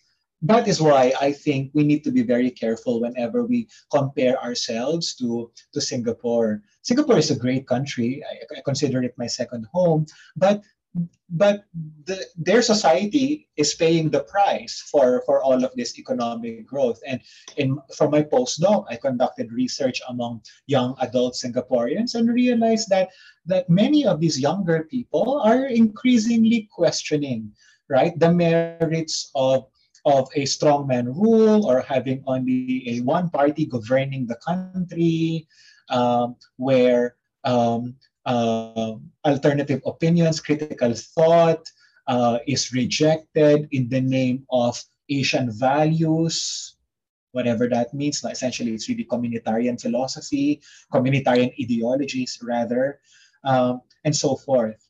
Um, that needs to be unpacked. But again, unpacking all of that takes a lot of time and a lot of critical thinking that we should foster among our people uh, from the time that they are in elementary uh, up until now, right? Obviously. Um, but it's really at its core authoritarian nostalgia, and we need to expose it and why it's wrong, and and whether we can still aspire to a uh, to greatness without abandoning the freedoms that Filipinos hundreds, a hundred years ago, Filipinos decades ago fought for with their own lives. Maraming salamat. I know you you had a moment there kasi pagod na tayong lahat. Oh my God. I, I think two hours and 50 minutes. It was a very long day for some of us. It started from last night. Mark, I'm very proud of you. I owe you two Starbucks. Mark, you're a hero, man. Man, you're here. I mean, I really want to thank Jayeel, but I, I want to really thank also Mark. No, I mean, God bless the Philippines. God bless all of us. We care to have this conversation. It was it was very intimate, spiritual conversation. Not something you can always say, right? Uh, nowadays. So, maraming salamat. Thank you so Thank much. Thank you very much. Thank you, Jayeel. I, I know, I, and I hope this is just the beginning. Hopefully, in the future, we can have in-person conversations and studio a la Joe Rogan style. But for now, we did it over Zoom. I don't know how many calories you burned by just standing up all the time. Na stress ako just watching you. Is he okay? Like, ako yung paa mo, yung mga, alam mo na, di ba? Eh, eh, baka mo yung mga varicose vein na. Sorry na. Di ba? At uh, Mark, uh, before dumadami pa yung mga kasama mo dyan, siguro ano ba, matulog ka na, di ba? Thank you so much. Thank you so much, Jayeel. Do you have some final thoughts you want to share? I mean, to students, people who want to get into probably sociology or continue your line of research, want to know about religious uh, study. I mean, sorry, sociology of religion and, and related uh, uh lines of inquiry. Mga kabataan who are interested in the social sciences and understanding why our nation, why our country is like this, I think you should consider sociology sociology is also a very useful discipline, not only in understanding our society, but also in uh, implementing change. You know, because we understand, you know, um, the reasons why people behave in this way or that way. Um, uh, through sociology, you can you can pursue a career in politics or in research or in blogger. Um, be a. Yeah, definitely. Yeah. Be a vlogger also, or be a development worker. Um, making a positive change in our society. So siguro yan. We've covered a lot of uh, things uh, in this podcast, but uh, kung merong big takeaway doon, I think, I hope na appreciate nyo yung value na sociological perspective. Reach out to me, by the way, no? if you would like to um, process some of your thoughts. Thank you. Associate din associate din yung pitch niya. No? Yung mga, welcome to Ateneo sa Manila. okay yun. Mahusay, mahusay, mahusay. I'll give 10 out of 10. Enrollment na eh. go, go, go. Maraming salamat sa'yo. Thank you so much. God bless. All right. Thank you so much, everyone, for joining us. Probably this has been our longest I record, I think it's 2 hours and 12 minutes. Sorry, wala na. Si, talo na si Lord De Vera. Eh. Meron tayong bagong record with Attorney Star kasi disqualification cases. Ang complicated ng batas eh. Nakakahilo, di ba? Pero today, my goodness, ang pinag-usapan namin, spirituality. Religion, spiritual.